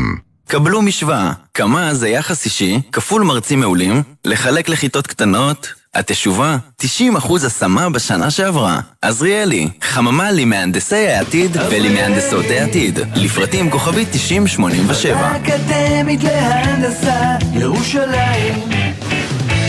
אמא, אבא, תכירו את חריש. זאת ההזדמנות שלכם להתקדם ולהעניק למשפחה את כל התנאים לצמוח בעיר חדשה, עם אווירה קהילתית, חינוך מעולה והמון טבע, ממש כמו חממה אמיתית. חריש, חממה עירונית. בכל חמישי בחצות. שלום לך שחר אמנו. לילה טוב בן, מה המצב? זה הזמן במזרחית. בן פרג' ושחר אמנו מארחים את אומני הזמר המזרחי המובילים. לילה טוב לאורח שלנו דוד זיגמן, נישי לוי, יוסי גיספן, סגיב כהן, חיים מוליאל, סמי לזבי, עם מוזיקה שמזכירה נשכחות והשיחות אל תוך הלילה. מי מגילה את זוהר? עכשיו הזמן במזרחית, הלילה בחצות, גלי צהל. מיד אחרי החדשות, חן ליברמן ויניר קוזין.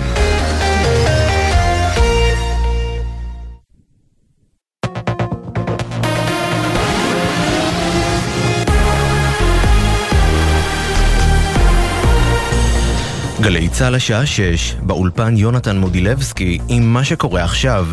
יום המחאה נגד המהפכה המשפטית. המוחים ממשיכים לחסום כבישים והמשטרה עקבה לחקירה חשוד בניסיון הדריסה של מפגינים בבית יהושע. מרחוב קפלן בתל אביב מדווחת כתבתנו אנה פינס. מאות מפגינים נגד התוכנית המשפטית ממשיכים לחסום כבישים ברחבי הארץ. המשטרה עקבה ערב לחקירה את הנהג החשוד שנסע לעבר מפגינים בצומת בית יהושע בשעות הבוקר. החשוד, תושב נתניה, בשנות ה-40 לחייו, נהג על אי תנועה סמוך למפגינים במקום, ולדבריהם ניסה לדרוס אותם. גם בתל אביב נהג מונית תועד נוסע לעבר מפגינים ומרסס עליהם גז פלפל. אחר כך מתועדים ומפגינים תוקפים אותו ומרחיקים אותו מהמקום. ובמקביל ראש הממשלה נתניהו ממשיך בביקורו בברלין, לאחר שנועד עם הקנצלר שולץ והנשיא שטיינמאייר. בשעה זו מאות מפגינים בבירת גרמניה סמוך לשער ברנדנבורג נגד המהפכה המשפטית. וחבר הכנסת דני דנון מהליכוד קרא אצל יניר קוזין וחן ליברמן בגלי צהל, עלינו לפעול לפשרה, לא אתן לתוכנית המשפטית להיות חד צדדית. אין לוחות זמנים קדושים. אני אאבק שלא נגיע לשם. אם לא תהיה מושלמת אני אתמוך בה, אבל אני אנסה כן לשפר אותה וכן לצמצם את הכיתוב. כל ההתקפות שאנחנו רואים מחיזבאללה, מחמאס, זה קשור למה שקורה כאן. רואים אותנו רבים והאויבים שלנו מתחזקים. תקרית חריגה בג'נין, כוח מסתערבים חיסל שני מבוקשים בעיר והתבצר בתוך חנות לאחר שהמון פלסטיני זועם הסתער עליו. לוחמי צהל חילצו את המסתערבים. עם פרטי האירוע כתבנו הצבאי דורון קדוש. כוח מסוערב של הימ"מ נכנס לג'נין כדי לעצור שני מבוקשים פעילים בכירים בג'יהאד האיסלאמי, וכשזיהה שהם חמושים חיסל אותם בירי. תוך זמן קצר המון פלסטיני זועם מסתער על המסתערבים שהתבצרו בתוך חנות סמוכה עד שכוח צה"ל הגיע לחלץ אותם. חילופי האש בג'נין הסתיימו, 4 פלסטינים סך הכל חוסלו וללא נפגעים לכוחות הביטחון. הסכם הפיוס בין סעודיה לאיראן. גורם סעודי בכיר אומר היום כי ההסכם כולל גם סעיפים סודיים שלא ניתן לפרטם. הגורם הסעודי מסר לערוץ החדשות הסעודי על חדס, מצבה של איראן כיום אפשר לנו להשיג את המירב במסגרת דרישותינו, והוסיף כי שני הצדדים התחייבו לא לאפשר מתקפה על השני מכל סוג ולא לסייע לצד אחר. סעודיה לא תשמש בסיס למתקפה נגד איראן בעתיד, כך לדבריו. ידיעה שמסר פרשננו לענייני ערבים ג'קי חוגי. גבר בן 20 תושב צור בהר בירושלים נעצר אמש לאחר שנתפסו ברשותו כלי נשק, תחמושת וחומרים מסוכנים המשמשים להכנת מטעני נפץ. החשוד הובא היום לבית משפט השלום, שם הוארך מעצרו עד ליום שני. ידיעה שמסרה כתבתנו בבירה נועה ברנס. בעלים חדשים להפועל ירושלים בכדורסל. קבוצת רכישה בראשות מתן אדלסון, בנם של המיליארדרים של צלדון ומרים אדלסון, הודיעה כי רכשה את רוב מניות הקבוצה.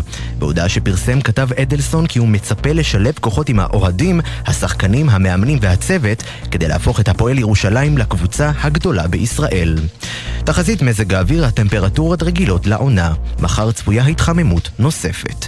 אלה החדשות שעורכת יעל חיימסון.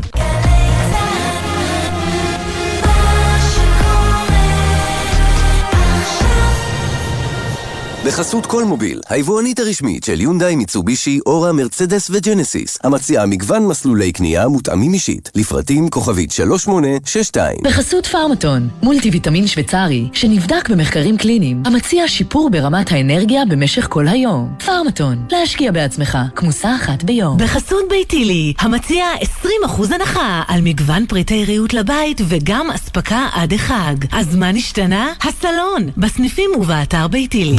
מועדון הצרכנות הוט, המזמין את חבריו ללילה לבן באיקאה. אירוע של הנחות וחוויות לכל המשפחה. עמיתי מועדון הוט, מחכים לכם באיקאה ביום חמישי הבא.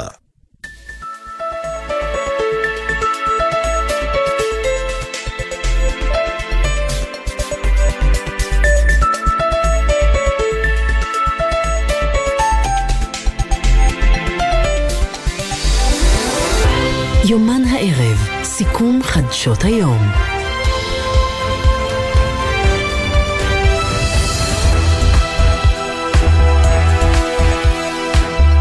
חזרנו ואני בלי תה, אבל לא משנה, שכח מזה, תודה רבה יניר. לא,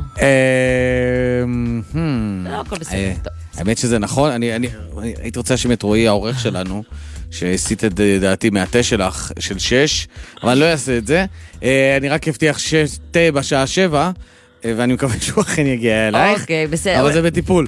אולי אם ג'קי חוגי, פרשננו לענייני ערבים, לפעמים יבוא להתארח כאן, אולי הוא ידאג לי. שלום, שלום ג'קי. שייך הכניסה לך את הקטנה. ראית? אבל מה זה בכלילות? אפילו בלי מודה שהופתעתי. רק נאמר לכם, חברים וחברות, שבמהלך השעה הקרובה אנחנו נדבר פה גם עם אלוף משנה במילואים קובי מרום, מומחה לגזרה הצפונית, העין ערך מה שקרה השבוע בצפון. נתן שרנסקי לשעבר, יושב ראש הסוכנות היהודית, ואיש מאוד מקורב לנתניהו. נדבר גם איתו. צדי צרפתי יהיה איתנו כאן. וואו, לצדי צרפתי יש סיפור בשבילכם. בדיוק, כדאי. הפינה החביבה עליי במיוחד של רוביק רוזנטל ועוד ועוד ועוד. אבל עכשיו, כפי שאמרת, אנחנו פותחים עם ג'קי חוגי. דיווח בסעודיה שכחלק מההסכם עם איראן, הנורמליזציה או החזרת היחסים הדיפלומטיים, המדינה לא תאפשר תקיפה באיראן משטחה. תסביר לנו בבקשה ג'קי. כן, באופן עתידי גם האיראנים התחייבו לדבר הזה. יש סעיפים סודיים בהסכם ביניהם, הסכם הפיוס בין סעודיה לאיראן. אומרים הסעודים, אומר גורם סעודי היום, אנחנו לא נוכל לפרט מה הם הסעיפים האלה, ושתי המדינות מחויבות לא לאפשר מתקפה על אחת משטחה על השטחה של השנייה, כלומר מהאדמה או מהים או מהאוויר שלי לא תצא מתקפה כלפיך. הן מתחייבות באופן עתידי, כך לפחות הם מדליפים. זה סעיף, כמו שאתם מבינים, על פניו בפשט, שמיועד לארצות הברית וגם או בעיקר לישראל. סעודיה לא תהיה שותפה למתקפה ישראלית כבסיס, כנמל תדלוק, במידע מודיעיני וכדומה על איראן, וכמו שאמרתי כרגע הם תורכים שהעולם כולו ידע, כלומר להוציא את זה החוצה. זאת נקודה אחת. כי הם חוששים, הרי לא מדבר על דברים שקורים כרגע, הם חוששים מדברים שיכולים לקרות בהמשך, או שכן יש דברים שקורים? לא, אני חושב שזה חלק מבניית האמון שלהם עם האיראנים. הרי מה שהוכרז בבייג'ין ביום שישי זה הפיוס, ומעתה יהיו צוותי עבודה בנושאים השונים שיתחילו לעבוד על איך לחבר את הקצוות. הרי הם נמצאים בנתק של 7 שנים לפחות. ומה שהם צריכים לבנות עכשיו זה בעיקר אמון, ויש שם תאומות גדולים מאוד. יש שם העניין הגרעיני מאוד מקשה על בניית האמון ביניהם. יש את ההפעלה האיראנית של המיליציות השונות לסוגיהן בזירות שונות, כמעט בכל מדינה שיש בה קונפליקט באזור. סעודיה נפגעת מזה, כי שתיהן הרי לאורך העשור האחרון במיוחד נלחמו בחצרותיהן של המדינות האלה, ואיראן עשתה את זה כמו שאיראן יודעת לעשות באמצעות מיליציות פרוקסי. אז אני חושב שיותר משזה נועד לישראל, הדברים האלה שאנחנו שמענו כרגע הם נועדו לאוזניים איראניות. אבל אני רוצה לדבר איתכם על עוד נקודה שקשורה בעניין הסעודי. אתם זוכרים, הבטיחו לנו עד לפני, אולי תגיד לי אתה יניר, כמה שבועיים הבטיחו שלום עם סעודיה. כן, הבטיחו מרגע שקמה הממשלה. זה היה אחד משני הדברים שנתניהו שם לעצמו למטרה, לעצור את איראן ולהקים הסכם שלום עם סעודיה. ומאז בשבוע האחרון, מאז שהוכרז הפיוס הזה ביניהם, אנחנו שומעים מעת לעת צלילים של לגלוג על נתניהו בגלל הדבר הזה. הוא הבטיח שלום עם סעודיה בקרוב, באותו זמן הם נופלים לזרועות איראן. כלומר לא רק שאין שלום, אלא תסתכלו עם מי הסעודים ברחו להרים. וכאן אני רוצה קצת להרחיב ברשותכם, ואני אשמח אם גם תשתתפו בהערות, כי יניר, אני חושב שזה התחום, נוגע בתחום שלך בצורה מאוד אדוקה לפחות. הסעודים אכן רצו שלום עם ישראל, זה אנחנו יודעים, הם נתנו איתותים גם, אנחנו לא נתעקש מי יודע מה בעניין הפלסטיני. הם גם אמרו באילו תנאים הם התקדמו איתנו, והתנאי היה תנאי גדול וכביר ומשמעותי. הם אמרו, אם ארצות הברית תיתן לנו חבילת גרעין, סעודיה רוצה להיכנס למועדון הגרעין, קוראים להפקת אנרגיה, זה מה שהם ביקשו מהאיראנים. היא ביקשה להכניס את ביידן לשם, ולמועדון המדינות הגרעיניות. מה הפירוש להכניס אותה? זה למכור להם ידע. ידע, זה הידע היקר ביותר בעולם. אז זה לא שהם רצו שלום, נורמליזציה עם ישראל, כמו שהם רצו את התנאי. כן, זה יפה. בדיוק, זה אפשר לראות את התמונה ככה. טוב, אתם רוצים נורמליזציה, אנחנו מוכנים, אבל אנחנו רוצים את הגרעין. השיחות התנהלו בינם לבין האמריקאים לא על שלום, התנהלו על ענייני גרעין ועניינים נוספים, היו להם דרישות נוספות קונבנציונליות יותר, הם אמרו, במסגרת חבילת ההסכמות שלנו, אנחנו נותנים גם שלום לישראל. זה פורמט שהוא דומה, אנחנו מכירים אותו ממקומות אחרים בשנים האחרונות בלבד. זה מה שהם ביקשו, והם ביקשו גם, הם ביקשו ידע וכמובן הכשר אמריקאי. ברגע שהאמריקאים נותנים הכשר למדינה, אז כמובן הרבה יותר קל, היא לא צריכה להסתתר. בתמורה ניתן שלום עם ישראל, ועם פלסטין יסתדר, וכאן הרמז על העניין הפלסטיני שהם לא יתעקשו עליו, כי הרי הם יקבלו את הדבר החשוב ביותר להם. על הבסיס הזה נתניהו בנה את ההבטחות שאנחנו שמענו. אלא מאי, הבית הלבן מתמהמה, ואולי הוא בכלל סירב, אנחנו לא יודעים, והם הפעילו עליו לחצים כבדים מאוד, גם על טראמפ כמובן, זה הולך כמה שנים אחורה, לא רק על ביידן, לא כזה פשוט לאמריקאים לתת דבר כזה. סעודיה היא מדינה שכמו שאתם יודעים, היא מונהגת, אתם יודעים, בידי בן אדם שכבר טרח לשלוח שליחים כדי לנסר מתנגד משטר, ולתת לה ידע גרעיני לצורכי שלום, הקליינט יכול לקחת אותו ולפתח ממנו פצצה, זה דבר ידוע, יש פה הרבה מאוד חששות כשאתה מפקיד דבר כזה בידי הסעודים. אני רוצה להוסיף שבמשברת הזו של השחקנים הנוכחים זה נראה די בלתי אפשרי, כלומר כשבבית הלבן יושב ביידן שאנחנו יודעים הסלידה שלו גדולה מאוד מ-MBS, על אף שהוא מה שנקרא סתם את האף וביקש ממנו להזרים עוד דלק, ונתניהו שמערכת היחסים שלו עם ביידן היא לא מהמשופרות, כלומר השחקנים שמשחקים כעת על המגרש צריך, כדי להוציא דבר כזה צריך שיהיה ביניהם אמון גדול מאוד ובעיקר יכולת ללחוץ האחד על השני, כן? כלומר נתניהו שייכנס לבית הלבן ואומר חברים אני נותן פה בטוחות כאלה וכאלה, רק תנו את הסיפור הזה, זה ממש לא קיים במערכת היחסים. אבל בסוף גם ישראל צריכה להסכים בשביל שהאיזון הביטחוני במזרח התיכון יופר. זה גם נכון. ואני לא בטוחה שתגיד לי אתה, ג'קי, האם ישראל בכלל הייתה מוכנה ללכת את הדרך הזאת עם סעודיה, ואז להסתכל בכך שסעודיה יהיה גרעין? זאת שאלת השאלות.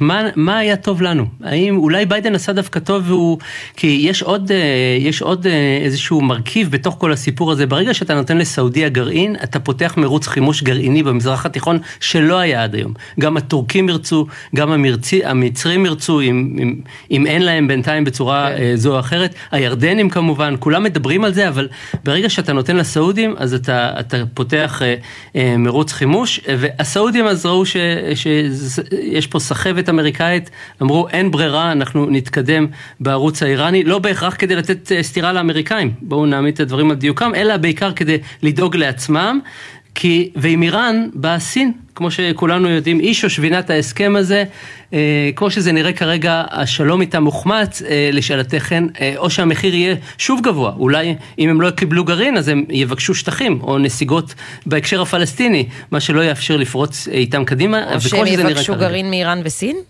כן, זו גם אפשרות, בוודאי. הכל כרגע בבחינה. היחסים שלהם עם איראן הם בבחינה, כמו שאמרתי קודם, בעיות קשות מאוד של אמון. יצטרכו הרבה מאוד רצון טוב כדי לאחות אותם. סין, הם כבר מפלרטטים איתם שנים ארוכות.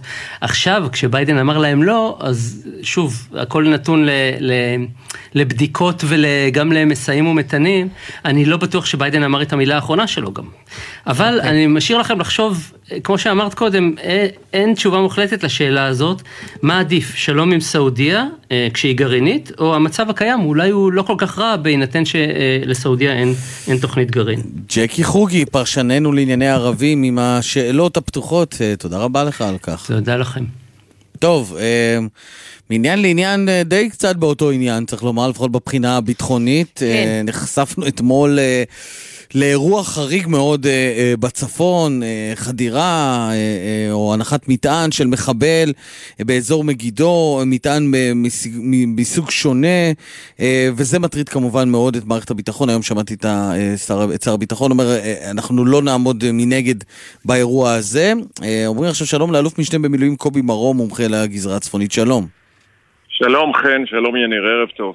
עד כמה זה באמת חריג, האירוע הזה שראינו, וכמה הוא מקרב אותנו לעימות עם חיזבאללה, עם כוחות שנמצאים מעבר לגבול בלבנון?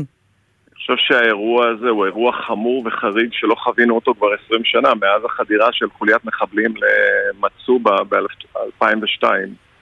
זה אירוע חמור, יש כאן כשל חמור של צה"ל ביכולת שלו למנוע את החדירה. וראינו כאן, לי אין ספק שמדובר בפיגוע שיזמו האיראנים עם החיזבאללה.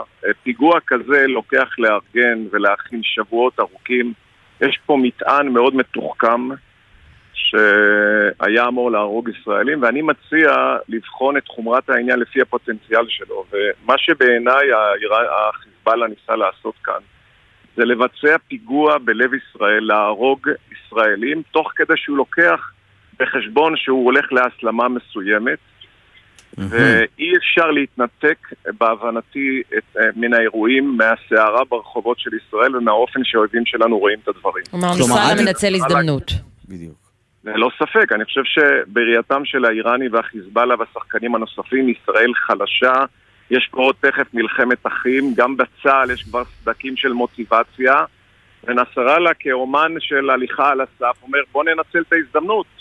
תוסיפו לזה את העובדה של האיראנים יש חשבון פתוח, הרמדאן מתחיל בשבוע הבא ולכן העיתוי הוא ברור, ואני חושב שבהחלט אנחנו כפסע היינו לפני הסלמה חמורה מאוד בגבול הצפון. אבל למרות שהכשל שבגללו אותו מחבל לא נתפס, לא קשור באמת למתח ברחובות. לא, יש פה תקלה חמורה שצה"ל הצליח לבצע תחקיר נוקב, להבין איך חודר מחבל ומסתובב בישראל בלי שתופסים אותו. אבל נדמה לי שבערב הזה כשמדברים על התגובה הישראלית, כדאי להגיד למאזינים שלנו קודם כל מה המציאות האסטרטגית שקיימת בגבול כמה שנים. צריך לזכור שהארסנל האדיר שהאיראנים והחיזבאללה בנו בלבנון מצליח להשיג כבר הישג אחד לפני שנורא טיל אחד, הוא מרתיע את ממשלות ישראל. ישראל חוששת להגיב בלבנון בניגוד למה שקורה בזירה הסורית, בגלל החשש להסלמה ושאלפי טילים יערו לתל אביב ולאתרים אחרים. ולכן המשקולת הזאת שמה בסימן שאלה את היכולת של ההנהגה, בטח עם הקשב היום של הדרג המדיני שהוא מאוד בעייתי. אני לא רואה את ישראל לצערי מגיבה, אבל בעיניי המציאות האסטרטגית הזאת היא בלתי נסבלת מבחינת ישראל, ובעיתוי שישראל תמצא לא היום ערב הרמדאן, אבל ישראל חייבת לשנות את המציאות הזאת. אנחנו אחרי כמה שנים בגבול הצפון של הבלגה והחלה, וישראל צריכה להעביר לחיזבאללה בעיתוי שהיא תמצא נכון שהיא לא חוששת מאימות עם כל המחירים כדי לשנות את המשוואה. זהו, כי מה שאתה אומר פה בעצם אלוף משנה במילואים קובי מרום זה שלא נסתכל על האירוע הזה נקודתי וגם התוצאה הקשה שלו, פגיעה, מצב קשה של אזרח ישראלי, אלא בעצם, לא הייתי אומר על עזות המצח, אבל על האומץ פתאום של נסראללה, לעשות פעולה שבה הוא אומר, אני מוכן להיכנס כאן להסלמה, כלומר, אם זה לא קרה עכשיו, זה יקרה בעתיד הקרוב. הבעיה היא שאותה תיאוריית קורי הכביש, החולשה שישראל מפגינה כלפי העולם הערבי בראייתו, עלולה לגרום למיסקלקולציה גם של נסראללה, גם של האיראנים וגם של סינואר, בטעות שלהם ובכניסה לסבב חמור שמתוך הבנה שישראל חלשה. אני לא חושב שישראל חלשה, למרות הסערה ברחובות צה"ל עדיין חזק ויכול להכות בצורה קשה, אבל המשוואה בגבול הצפון היא מאוד בעייתית, צריך להגיד. אבל אני רוצה להגיד עוד מילה אחת. כשישראל מדברים על תקיפה עתידית באיראן, יהיה נכון מאוד לטפל באתגר בגבול הצפון, באותו ארסנל נשק אדיר, אחרת המציאות שתיווצר אם תהיה תקיפה כזאת היא בעייתית מאוד, גם מבחינת חלוקה של חיל האוויר והיכולת שלו להתמודד, וגם מול העורף הישראלי. כל הארסנל הזה הרי נבנה כדי להרתיע את ישראל מלתקוף באיראן, ולכן המציאות המורכבת הזאת מחייבת החלטות קשות. לצערי אני לא רואה את הקשב ואת היכולת של הדרג המדיני היום לקבל החלטות קשות, ולמרות ההצהרות שנשמעו, לפי דעתי ישראל תכיל את האירוע הזה, אבל כל החלה כזאת היא מעבירה מסר של חולשה לשחקנים מסביב. ישראל מתפרקת, למרות הפיגוע היא לא מגיבה, וזו מציאות מאוד מורכבת. אתה יודע להסביר למה ישראל מחליטה כרגע להכיל? מאוד ברור, מדובר כן בהחלטות מאוד קשות. כל קבינט שיקבל החלטה להגיב בצורה קשה לוקח בחשבון הסלמה, כולל מאות ואלפי טילים למרכז הארץ. זו המציאות שנתנו לה להיווצר, ולכן זו החלטה לא פשוטה. אין שלב אחד לפני? כלומר איזושהי תגובה שהיא לא הכלה, אבל היא גם לא תגובה שתביא להסלמה? יש תגובת ביניים, אבל כפי שאנחנו יודעים מהניסיון שלנו, בטח בזירה מול החיזבאללה, היכולת לשלוט באש היא מאוד בעייתית, גם שלו וגם שלנו. ולכן הידרדרות כזאת בתגובה יכולה בהחלט, בגלל מיסקלקולציה של שני השחקנים, ודרדר למערכה כוללת. ולכן הדרג המדיני בשנים האחרונות חושש להגיד, מלבנו, צריך לומר את זה ביושר בערב הזה, כן. אחרי הפיגוע הכל כך חמור. אלוף משנה במילואים, קובי מרום, מומחה לגזרה הצפונית, אנחנו מאוד מודים לך על ההערות המדאיגות האלה, אבל תודה לך. תודה, ערב טוב. באמת הערות מדאיגות, בעיקר כן. על האומץ שמגלה החיזבאללה פתאום במרכאותו שלו ביציאה הזאת מעבר לגבול. טוב, אנחנו עכשיו רוצים לדבר עם אדם שמכיר קרוב מאוד גם את ראש הממשלה, והוא בעצמו היה חלק מכל מיני מסעים ומתנים ועשה לא מעט דברים. נתן שרנסקי, לשעבר יושב ראש הסוכנות היהודית, שלום לך. שלום, ערב טוב. אתה אופטימי? בבקשה. איזה שאלה. קודם כל אני בטבע אופטימי, אני לא ראיתי אופטימי, ראיתי שרת בית סוהר בברית המועצות, אבל חוץ מזה אני אופטימי, כי אני מאמין שעם ישראל ימצא דרך לדבר אחד לשני ולא לצוק אחד לשני, ודווקא אני חושב שהצעת הנשיא עם כל ההסכמות וההחזרות וכל זה נותנת אפשרות לרדת מהסולם לשני הצדדים ולשבת ולדבר. אז יכול להיות שעם ישראל יוכל להגיע להסכמות, אבל השאלה עם הפוליטיקאים הספציפיים שנמצאים עכשיו בכנסת יצליחו להגיע להסכמות. כן, בכל זאת אנחנו דמוקרטיה, וכל הפוליטיקאים מסתכל טוב טוב מה התומכים שלו אומרים.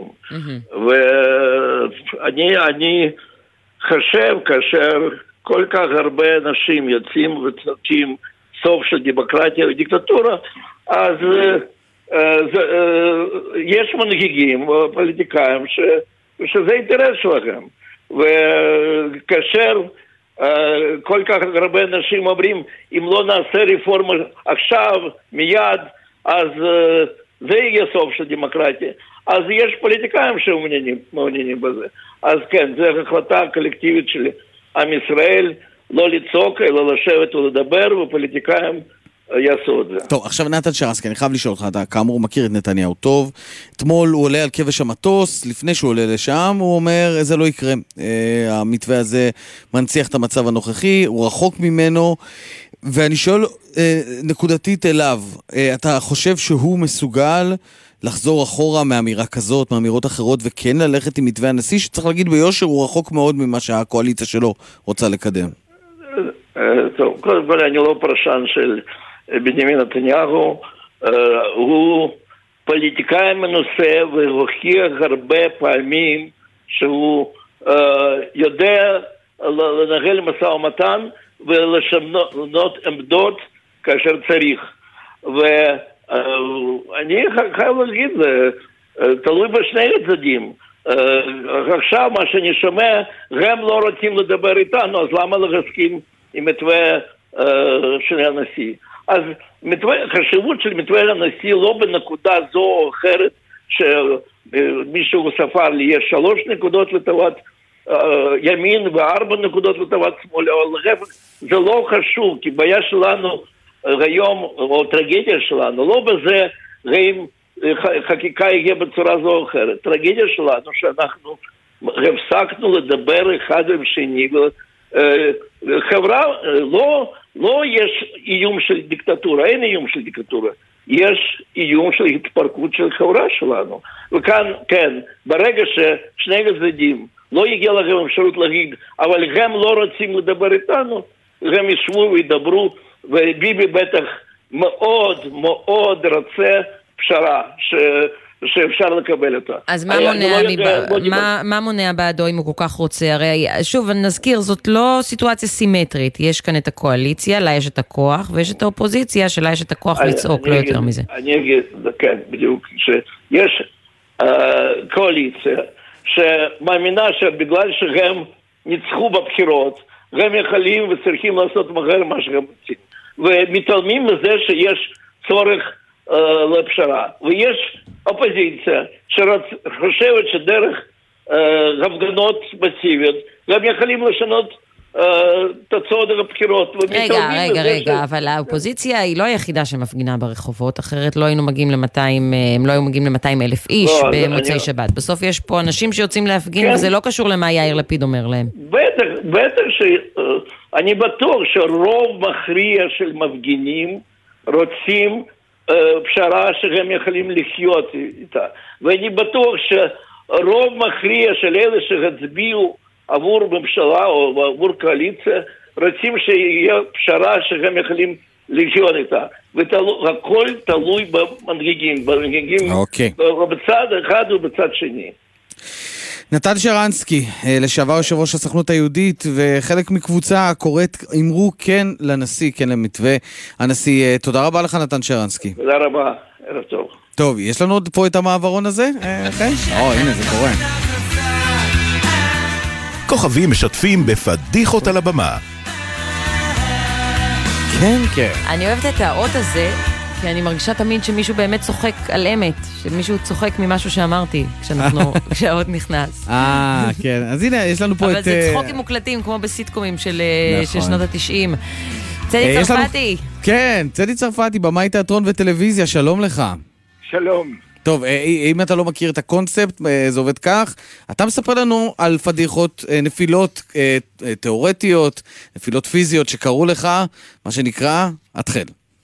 תראה, אחת הפדיחות הכי גדולות שהיו לי זה כשהייתי שחקן, הייתי שחקן בקאמרי צעיר, מבולבל, מתוסכל, וקיבלתי תפקיד באיזה הצגה שקראו לה נוכלים ואוהבים, שזה ויקרב היה בתפקיד ראשי, ואני שיחקתי תפקידון שכניסה אחת לבמה של 2 דקות וזהו. והייתי בחדר הלבשה, הייתה פרמיירה למוזמנים, ואני מתוסכל ואני מתלבש ואני מחכה, ואז איזה חבר, שחקן, הציע לי צינגלה. סיגלה קטן, מריחואנה.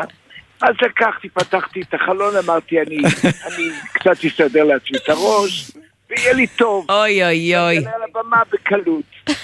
אני לוקח את הסיגלה, ואז וישינסקי נכנס להסתר, ואומר, צדי, צדי, לבמה, לבמה, אתה מאחר, אתה מאחר.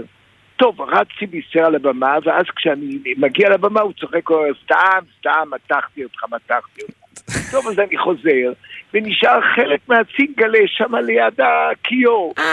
אמרתי, אני אקח עוד קצת. אוי ויזמיר. לקחתי, ואז וישינסקי נכנס עוד פעם, ואומר, צדי, די, הפעם זה לא מתיחה, הפעם, מהר מהר לבמה, לבמה, לבמה. ואמרתי, די, תעזוב אותי, עוד פעם אתה דופק לי את הראש, תן, אני יודע כמה זמן יש לי. הוא הציג עליי, צדי, אני מתחנן. בקיצור, הסתכלתי עליו, פתאום הוא אומר לי, צדי, די, עבר. זאביק קפץ על התפקיד, זאביק ראה שאני לא נכנס לבמה בזמן, החליף אותך והוא קפץ עליי. אני מגיע להיכנס לבמה, אני רואה שכבר הסצנה שלי עברה, פשוט הוא סיפר אותה, הוא סיפר, הוא היה צריך להגיע אליי, איזה קשקוש, המאהב הוא שאני משחק את הבעל, שאני הייתי המאהב שנכנס. בקיצור, הוא איכשהו יצא מזה, ואז יצאתי מבוהל נורא מהבמה, כיוון שזו הייתה פרמיירה, וכולם, כל השחקנים צריכים לחכות להשתחוויה חוויה בסוף. רגע, וזה גם היה הרגע היחיד שלך על הבמה, שבעצם פוספס, או שהייתה לך עוד סצנה? רגע, יש 2 דקות על הבמה, סצנה אחת, זה הכל. והכל בגלל שפיץ של צינגלה. נכון, שפיץ של צינגלה, ואז הבמה, בונים, היה הבמה יוצא, והוא פותח על עיניי, הוא היה לי, מה זה, איך, אז מה זה, לא משנה, צרח עליי, ואני אומר לו, בוני, מה לעשות עכשיו? יש השתחוויה, הוא אומר, אתה עולה לי השתחוות! בקיצור, אני עולה על הבמה, ראשון כמובן, תפקיד הכי קטן, והקהל שואל את עצמו, מי זה? מי זה שעולה על הבמה? כשהקהל לא מבין מי זה בכלל. איזה שנים זה? על מה אנחנו מדברים בערך? הייתי בן 28. זה 94-5 כזה. מה? לא, אני צוחק. בדיוק. תגיד, אבל צדי, זה יכול היה להיגמר הרבה יותר גרוע אם היית עולה מסטול לבמה. לא, זה היה בקטנה, לקחתי.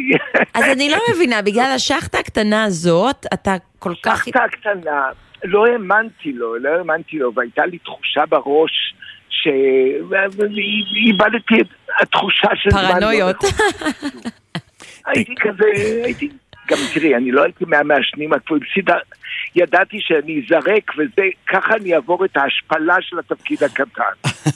זה היה כבר. תגיד, צדי, בתור במאי, גם בטלוויזיה וגם בתיאטרון, וגם חבר קבוע בפאנל, אני עוד זוכר את כוכב נולד, אחר כך הזמר במסיכה, אתה זוכר פדיחות ככה קולוסליות כשאתה נמצא בצד, בין אם חבר בפאנל או בין אם במאי? היום המון פשלות, אתה יודע, במקרה זה פשלה שאני תמיד צוחק עליה, זה דבר שהוא באמת... היה פעם אבל שאתה במאי ואתה אומר, מה הוא עושה לי, מה הוא עושה לי... במאי כן, אני לא אשכח את זה שפעם... היו עוד דברים, אבל היה פעם שביימתי איזה ערב של ברכט, שירי ברכט עם יוסי פולק, בני אמדורסקי ומירי אלוני. ויוסי פולק בגנרלית צרח עליי ואמר לי, בגנרלית הוא צלצל עליי ואמר לי, אני במצב קולי נוראי, אני לא יכול לעשות את הגנרלית. אז למפיק, שהיה מפיק נועם צמל, אמרתי לעצמי, הוא מרמה אותי, הוא אמר שהולך לרופא, צלצל לרופא. צלצלתי לטלפון, אמרתי מי זה הרופא, יוסי פולק נתן לי טלפון. צלצלתי לטלפון הזה, ואני אומר לרופא, אתה יודע, אני לא מאמין לו, תמיד מרמה קצת, תמיד הוא לאחר, תמיד הוא זה, כאילו לא נוח לו, זה וזה וזה וזה. מסתבר שהרופא שדיבר איתי זה היה יוסי פולק, ששינה את הפולק. ואני כמו אידיוט האמנתי, והשמצתי אותו, אמרתי, אני קלטתי אותו, הוא מרמה אותי, ואז הגעתי... תוך כדי שהוא אכן מרמה אותך. כן. מה? תוך כדי שהוא באמת מרמה אותך. כן, ואז כמובן הגנרלית, כשהגיעה הגנרלית הוא מופיע ואומר לו, אתה תעלה לבמה, הוא אמר כן, אני אעשה מאמצים, ואז הוא עולה לבמה, לפני שקל נכנס, הוא אומר, ככה צדי, אני רמאי, ואני שקרן, ואני בקיצור הזליך אותי ברמות שאי אפשר לתאר. תגיד, צדי, רציתי לשאול אותך, כלומר, בתחילת דרכך, כפי שהזכרת לנו בשנות גילי... אתה מביני שאני עומד ברחוב, אני מחכה למונית, יצאתי מבדיקה, והזמנתי גט טקסי, ואני לא רואה את הגט טקסי. מצוין, לא צריך... אוי, ואתה צריך להתקשר אליו, אבל אתה בטלפון איתנו, ואתה צריך להתקשר לנהג. אתם תשתלתי, תוך כדי שיחה הצטלמתי עם שני אנשים, ברצינות? אז ראית, בדיוק זה רציתי לשאול אותך, כי היית שחקן בתחילת דרכך, אבל רוב חייך היית באמת במאי, מאחורי הקלעים, במאי תיאטרון וטלוויזיה, ובערך ב-20 שנה האחרונות, 20 שנה בדיוק, אתה הפכת לכוכב עם איזו הפסקה באמצע וחזרת עכשיו עוד פעם. שמע, איך זה מרגיש? זה כיף? אתה יודע, אני לא יודע מה להגיד על זה, כיוון שבסך הכל, אתה יודע, זה לא שהגעתי לטלוויזיה והייתי אנונימי, אתה יודע, יכול להיות שאם כל זה היה קורה לי כשהייתי צעיר, הייתי מאבד את הראש. הייתי לוקח את זה ברצינות, אבל רגונו שלנו, כולנו יודעים שזה יום אחד אתה למעלה, ויום שפתאום כולם מכירים אותך, וכבור רגע, אז עכשיו אני מאוד כאילו... אני קורא לזה ידוען, אני מזהים אותי מאוד, אבל תשמע, תוך שנה, אם אתה לא על המסך, שוכחים אותך. הזיכרון של הקהל הוא נורא קצר. אז אני לא לוקח את זה ברצינות. אני נהנה קצת, נהנה מחיבוק חם, וזהו. אבל אני מודע לזה, שזה הכל בר חלוף. כן, אה? יש לי שאלה מעצבנת לשאול אותך, צדי. אתה הגעת עם המון שאלות היום לצדי, יניר. זה נראה כאילו חיכית לרגע הזה לפחות שנה. תראי, כל עוד רואים מה אפשר לי, אני שמח לדבר עם צדי, כי אני מכיר אותו רק מהתוכניות. לא, את רוצה תשאלי? אני שכנה של צדי, אני יכולה לפגוש אותו ברחוב. להגיד לו שלום. אני רואה אותך ליד המקולת. אני רואה אותך בדרך למקולת. זה מצחיק, אנחנו גרים ליד הגימנסיה גם. גדול. טוב, אז אני אשאל... ליד איזו מקולת? בוויצמן ארלוזורוב, נכון? נכון. של רובי. טוב, חברים, אני מבקש לא לדבר על הסקוור אחד. סליחה, אנחנו לוקחים את זמן השאלות. נו, שאלה לבן הכפר, שאלה אחת. צדי, שאלה מעצבנת קצת, אבל אולי בכל זאת יש לך איזשהו טיפ. אתה בעשור התשיעי לחייך, אתה נראה תפו תפו תפו, אני דופק פה. כן? בן 82. עשורת שיש, 82. וואו. איך? עד 120 כמובן, עד 120. תן לנו איזשהו ככה 2-3 טיפים לאנשים חרדתיים בני 37. אני מרגיש בעצמי ריקבון מעליך. אז אתה אומר לפחות להיות מודע לעצמך, זה הטיפ. על מה אתה מדבר? בסך הכל, הנה, הילדה אומרת לי, את מחכה להצטלם. אתה מבין? ילדה מחכה להצטלם לידך בגיל 82. לא, היא אמרה לי עכשיו, אני לא רוצה להצטלם, היא רוצה לדבר איתי. יפה. אז אולי כדאי שתמשיך לדבר איתנו, צדי. נראה לי שיש לה משהו לבקש ממך. אני לא יכול. מעניין, מה שיחה מתנהלת שם. לא, אתה יודע מה, מי זאת? אחד מספר הטלפון שלי, שזה אני לא יכול. לא, מספר הטלפון לא, אבל היא רוצה להגיד לנו משהו, אולי מאיפה היא מכירה אותה? מה? מאיפה היא מכירה אותך, צדי, מהטלוויזיה? היא עומדת פה, ומסתכלת כל הזמן. אז היא ראתה אותי שמתקלם משניים, חשבתי שגם היא רוצה את זה, לא רוצה את זה, אני רוצה לדבר. טוב, אז נאפשר לך. אתה יודע מה, אולי מדובר בכישרון ענק. אולי כישרון ענק, וכך תגלה את נינט הבאה. נו באמת, כישרון ענק, לא. צדי צרפתי. אני חושב שמה שנקרא, הלכנו לצד, מה שנקרא, אנחנו בצד כבר. צדי צרפתי, במאי תיאטרון וטלוויזיה, היה תענוג, תהנו לכם שם בויצמן פינת משהו. יאללה, להיפגש אצל רובי. להיפגש. שלחנו אותו. תודה, צדי. וואי, נראה לי הצלנו אותו מאוד הצקות שם, תראי מה זה בגיל 82. לא הצלנו אותו, שחררנו אותו לטרף. בדיוק. טוב, אנחנו יוצאים להפסקה, ואז הפינה... נכון. זהו, זה כבר... את לא מרגישה שכיף לכן, תגידי, מילה טובה. מרגישה שכיף לי. 2:40, ורוביק רוזנטל יהיה איתנו.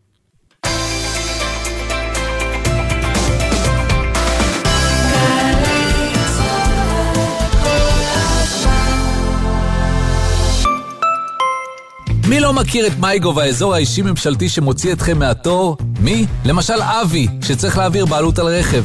ולכן הוא ייסע לדואר, ייתקע בפקק, יחפש חנייה, יעמוד בתור, ואתם מבינים? בזבוז זמן, חבל על הזמן. במקום זה, הוא היה יכול להיכנס למייגו, להעביר בעלות בקלות, ולקבל גישה למגוון גדול של שירותים ממשלתיים, שיכולים לחסוך זמן, כסף ותורים. חפשו מייגו ברשת. מגישים מערך הדיגיטל הלאומי ומשרד הכלכלה והתעשייה.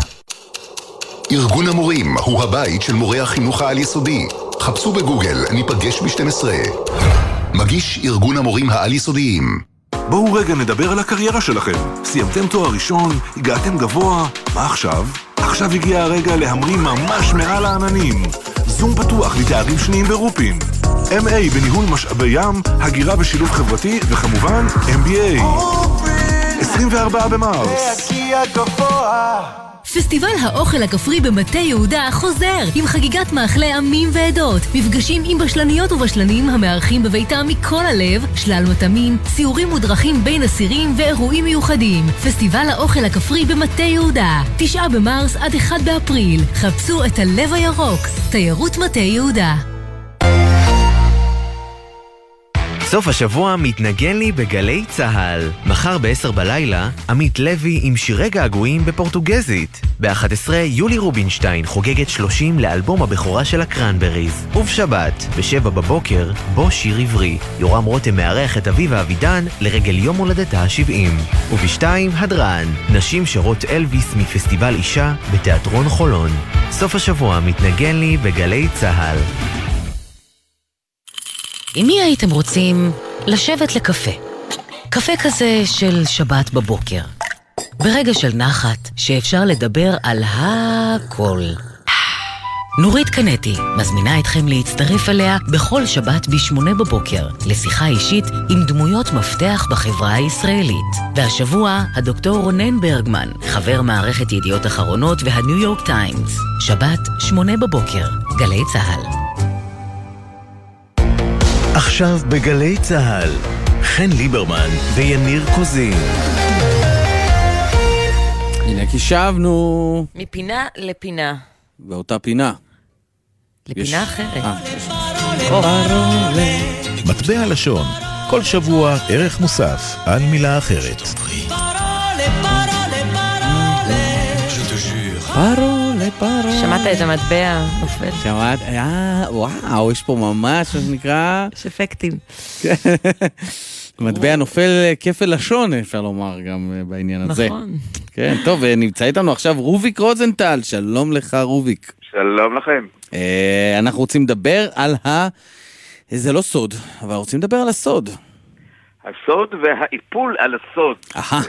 הסיפור הגדול, הם מתחברים אחד לשני, שבוע מאוד סודי, ואני אפתיע אתכם בכמה הפתעות. קודם כל סוד זה כמובן מילה מהתנ"ך, מופיעה לא מעט פעמים, ופירושה לא רק סוד משהו שמסתירים, אלא גם שיחה, שכתוב להמתיק סוד למשל, זה בא מספר תהילים, זה פשוט לדבר עם מישהו בכיף על כל מיני סודות. זאת אומרת, כל הרעיון ששני אנשים מדברים ביחד, הם מדברים סודות ביניהם, זה מאוד מזכיר לנו את השבוע הזה שבו היו המון שמועות, כי היה סוד, ברגע שסוד יש שמועות, ברגע שסוד הרכילות פורחת, בדיוק מה שכתוב במשלי, הולך רכיל יגלה סוד. זאת אומרת, הוא זה שיספר לנו על מה הסוד. וגם סוד בשפות אחרות, קרובות, בארמית למשל, זה פשוט דיבור ידידותי. אז כך שלמשמעות הזאת של סוד היא קשורה לזה שסודות אנחנו שומרים, אבל אנחנו מאוד רוצים לגלות אותם.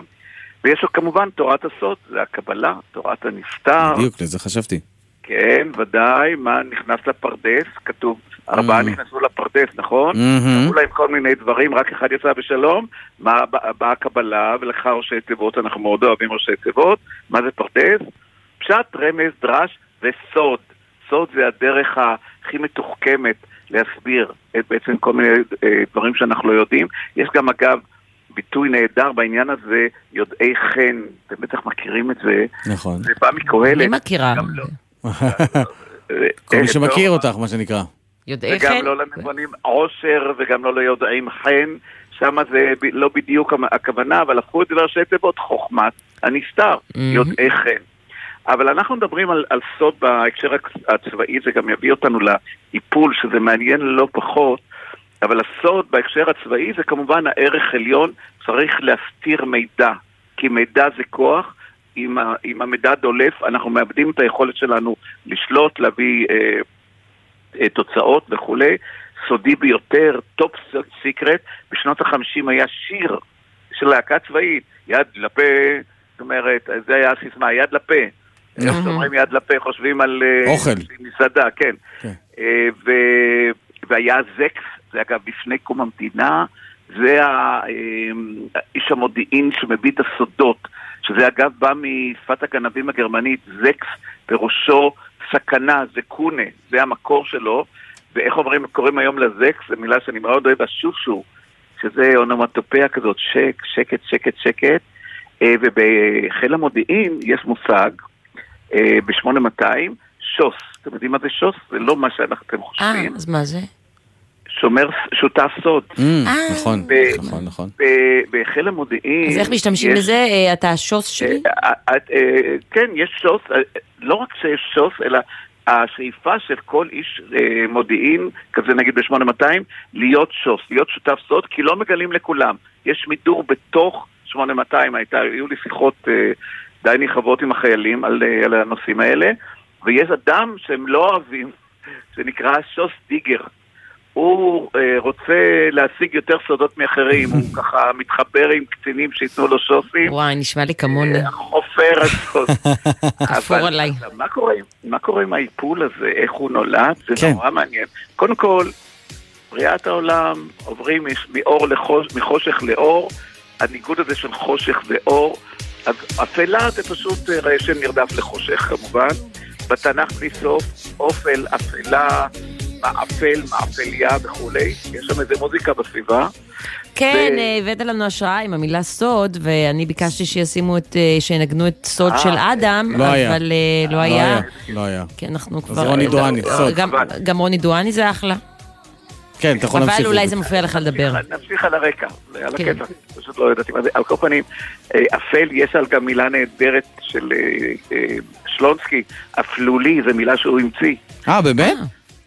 כן, היא מילה חדשה, נהדרת, יש שם כל מיני מילים כאלה, אבל אנחנו מדברים על המילה איפול. עכשיו, מה זה איפול? איפול זה מילה מודרנית, למרות שהשורש לאפל כבר מופיע קצת קודם, אבל איפול יש לו שתי משמעויות, ומההתחלה אגב, משמעות פיזית, מאפלים, שמים כיסוי לחלונות, כבר לפני, בזמן מלחמת השחרור.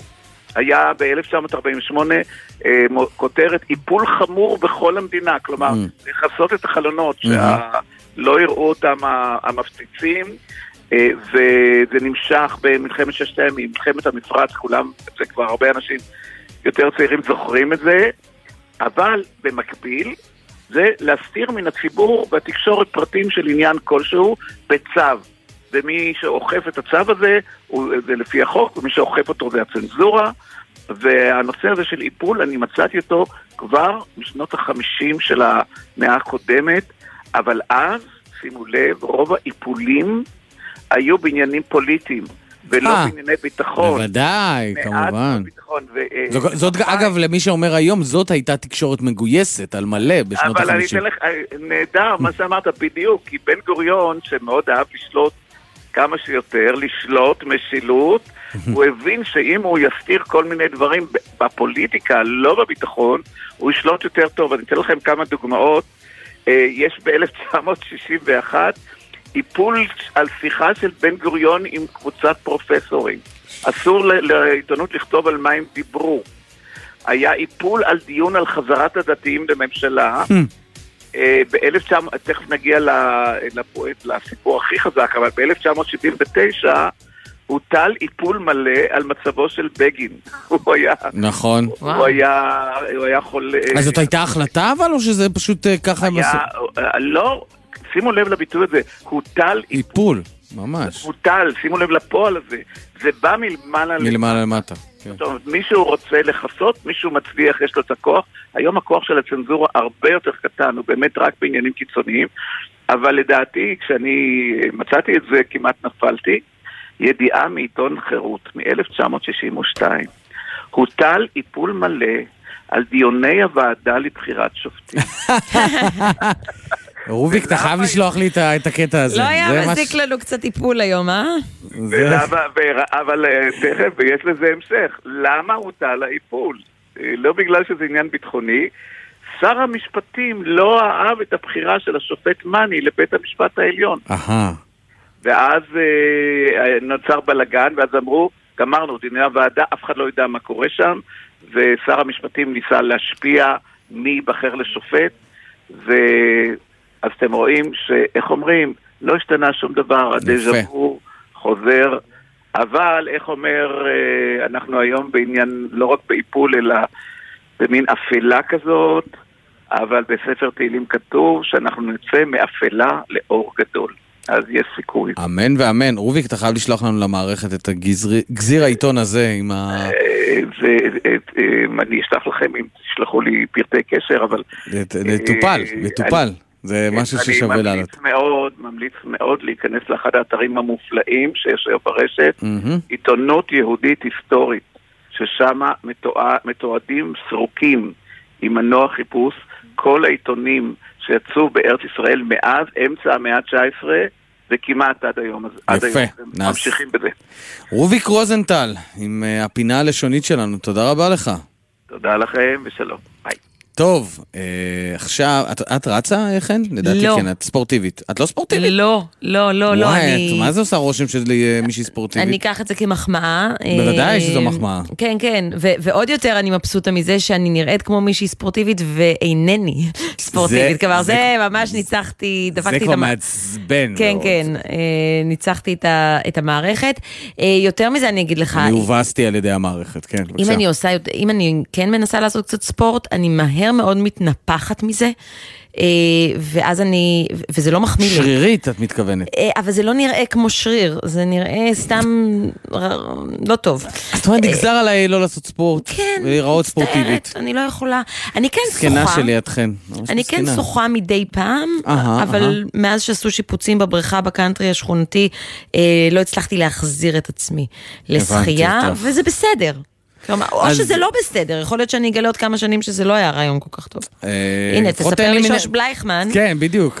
מחר יש מרתון בירושלים, ושוש בלייכמן, שמצטרפת אלינו עכשיו, בת 75, הולכת לרוץ מרתון שלם. 42.5 קילומטר, שלום לך. שלום, ערב טוב. ערב טוב. מתי קוראים לזה כבר חיידק? מתי נכנס חיידק המרתון לחייך? לפני כ-40 שנה. לא מזמן. כן, לא מזמן. לפני שנולדת. זה נכון. כלומר, זה משהו שאת פשוט תמיד עושה, אז את לא משחררת מזה. כי למה בעצם? נכון, נכון. זה סוג של התמכרות, אבל התמכרות טובה. נכון. זה יופי. אני קמה בבוקר ומתחילה לרוץ. וכל כמה פעמים בשנה...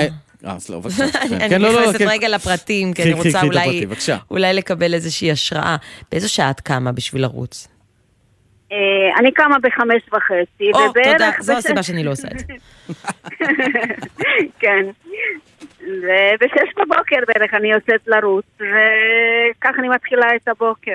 ככה 40 שנה, שוש, קמה ב5:30 וב6 את רצה? כן, כן. וואו.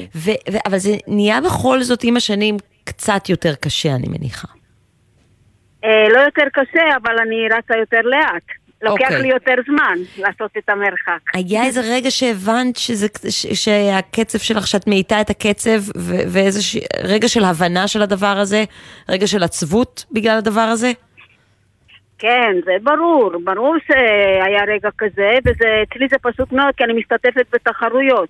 אז אם פעם הייתי עושה נניח 10 קילומטר ב50 דקות, היום אם אני לא עושה 1:05, 65 דקות, אני מאוד מרוצה. הייתי שמח לעשות 1:05 10 קילומטר. 10 קילומטר, כן. וואו, מדהים. שוש, אז רגע, אז בכלל בשנים האחרונות נראה שכל הסיפור הזה של ריצת מרתון גם הפך להיות טרנד. אני לא יודע, אם בשנת 83, כשאת התחלת לרוץ, אז אני יודעת שהיו כמה משוגעים לדבר. היום המרתונים הם תחופים ברחבי הארץ, וגם זה נהיה קטע. נכון, נכון, נכון. ואת ככה את אומרת להם, חבר'ה, אני רצתי עוד כשזה לא היה באופנה.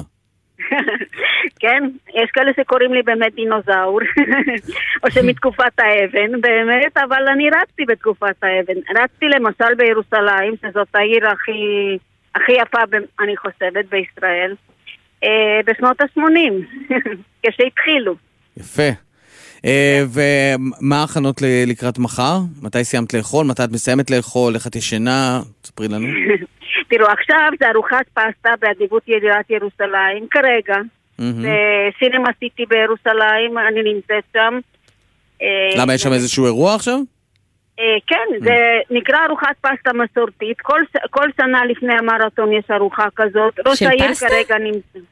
כן. זה הדבר לאכול לפני ריצה, אני לא יודעת, תגיד, אולי כן. כן. פחמימות שנשרפות מהר. נכון, אבל זה כאילו לא כבד, זה ממלא, זאת המסורת. אז אתם אוכלים פסטה, ואז מה עושים? הולכים לישון? כלומר, איך צוברים כוחות, איך שומרים את האנרגיות לקראת מחר? כי כל ההפנינג הזה והפעילויות שעושים לכם, זה לא נראה לי הדבר הנכון. כן, אבל כל השבוע זה פנינג, אבל כאילו אני רצה פחות, אז אני מחכה למחר לרוץ יותר. פחות, אני רצה יותר קצר כל יום. תגידי שוש, כאילו, את רצה כל יום מן הסתם, אז זה יהיה קשה, אבל ניסית פעם לסכום את כל הקילומטרים שרץ בתחרויות רשמיות? וואו. לא. אני לא ספרתי את זה, אבל מחר זה יהיה המרתון ה-63 שלי הרץ משהו רשום. וואו. אז אם נכפיל את ה-63 כפול 42, זה כבר הרבה קילומטרים. וואו. כל הכבוד. אבל רצתי הרבה בחצי מרתון שהם רשומים כמובן, 5 קילומטר, 10 קילומטר, כאילו כל המרחקים. זה 2,677 קילומטרים, רק שתדעי, שוש. רק במרתון. יש לצידך עוד נשים בגילי חברות שרצות איתך לאורך השנים, או שזה משהו שאת עושה לבד? אני עושה לבד בגלל שהנשים כנראה פוחדות מהמרחק, ובוודאי בירושלים, שזה יותר קשה. אבל יש כמה גברים בגילי, כבר לא הרבה. התחלנו מזמן, לפני 40 שנה, ואנחנו ממשיכים. כן, חברים טובים. שוש בלייכמן רצה מרתון בת 75 עד 120 לעוד 2600 קילומטרים. תעשי חיים. תודה רבה, תודה רבה. תודה שוש. בהצלחה. ואנחנו עם העין הקורה לכיוון תל אביב, שם בשעה 7:00 הלוואי. בשבע וכמה דקות צפויים ראשי האופוזיציה להתכנס. שחר גליק כתבנו, הוא לקראת מסיבת העיתונאים הזאת. שלום לך שחר. שלום לשניכם, ערב טוב. כן, ממש בעוד כמה דקות זה קורה כאן. בניגוד למה שהפעם אתה אומר, יניר, דווקא נראה שכן הולכים להתחיל בזמן. או, מצוין, אנחנו בעד. כולם כבר כאן בחדר צדדי, בעצם 5 מראשי האופוזיציה. היחיד שלא נמצא כאן הוא איימן עודה, אבל בניגוד לפעמים הקודמות שהייתה מסיבת עיתונאים כזו, או שהיו ישיבות של ראשי האופוזיציה, הפעם מי שמצטרף הוא מנסור עבאס, שמחליט לבוא ולהיות יחד איתם בנאום הזה. בנאום הם מתכננים ללכת על חבל דק, אתה יודע, מצד אחד הם רוצים לתמוך במתווה הנשיא, להראות שהם הצד שבא לפשרה, מהצד השני הם לא רוצים לצייר את הנשיא כמי שנמצא בצד שלהם, כמי שהציג מתווה שלהם, ולכן הם יגידו, למרות הקשיים, למרות שאנחנו מוותרים פה על כל מיני דברים, אנחנו בעד המתווה באיזושהי צורה. עוד הם צפויים גם לתקוף בעיקר את חברי הקואליציה, חברי הליכוד, על ההתבטאויות שלהם ביממה האחרונה נגד מתווה הנשיא, לטעון שהליכוד בעצם מבזה את מוסד הנשיאות. אז ממש בקרוב הם יתחילו בעצם גם ראש האופוזיציה יאיר לפיד, חבר הכנסת בני גנץ, מרב מיכאלי, אביגדור ליברמן ומנסור עבאס, שמצטרף אליהם אחרי שעד עכשיו הוא די ישב על הגדר ולא היה איתם בישיבות האלו שבהם הם תיאמו עמדות של ראשי האופוזיציה. יפה, וראיתי את הפריים, זה דגלים, דגלי ארץ ישראל, מנסור עבאס שם יושב, מרגיש מאוד בנוח, צריך לומר, בתוך האופוזיציה הזאת, אבל זה לא עניין של מה בכך שהוא מצטרף באופן ישיר, כי היו טענות, תקנו אותי גם אם אני טועה, כן, שבחברה הערבית אמרו, היינו רוצים לתמוך, אבל אנחנו לא מרגישים לגמרי חלק מהסיפור. כן, תראה, אנחנו ראינו שבהפגנות הראשונות, כשהיו כמה דגלי פלסטין, לא כולם אגב הונפו על ידי אזרחים ערבים, אלא על ידי אזרחים יהודים שתומכים במאבק הפלסטיני. ראינו שהייתה המון המון ביקורת מתוך מארגני המחאות, אפילו היה גם מאבק שהתפתח לאלימות מצד מפגין שניסה להעיף את דגלי פלסטין מההפגנה. הדברים האלה לא עשו חשק לאזרחים ערבים להצטרף. כן, אולי עכשיו עם מנסור עבאס זה ישתנה. שחר גליק כתבנו הפוליטי, אתה שם, אנחנו עוד נשוב אליך, תודה רבה שחר. תודה לכם. ואכן בשעה הבאה, גבירותיי ורבותיי, אנחנו נביא לכאן כאן בשידור חי את הצהרת ראשי האופוזיציה. בינתיים, הקרדיטים זה לך, אני צריכה להגיד את הקרדיטים, זה כל תוכנית שלך. אבל משום מה אני לא רואה את הקרדיטים. יפה, אז העורך שלנו... כן. הנה שלום, אז לא צריך, אוקיי, לא צריך לא אומרים בינתיים, טוב בסדר, הנה אנחנו כבר חוזרים אחרי השעה 7.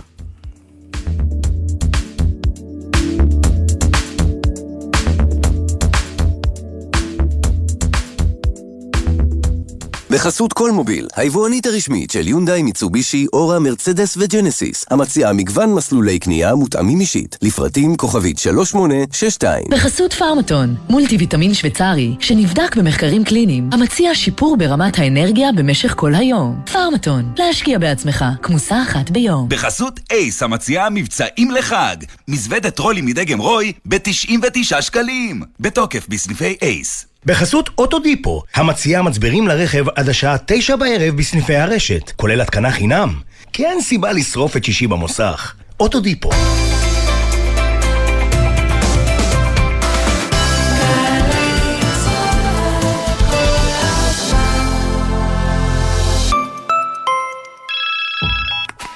שלום, מדבר יוחאי כביכול.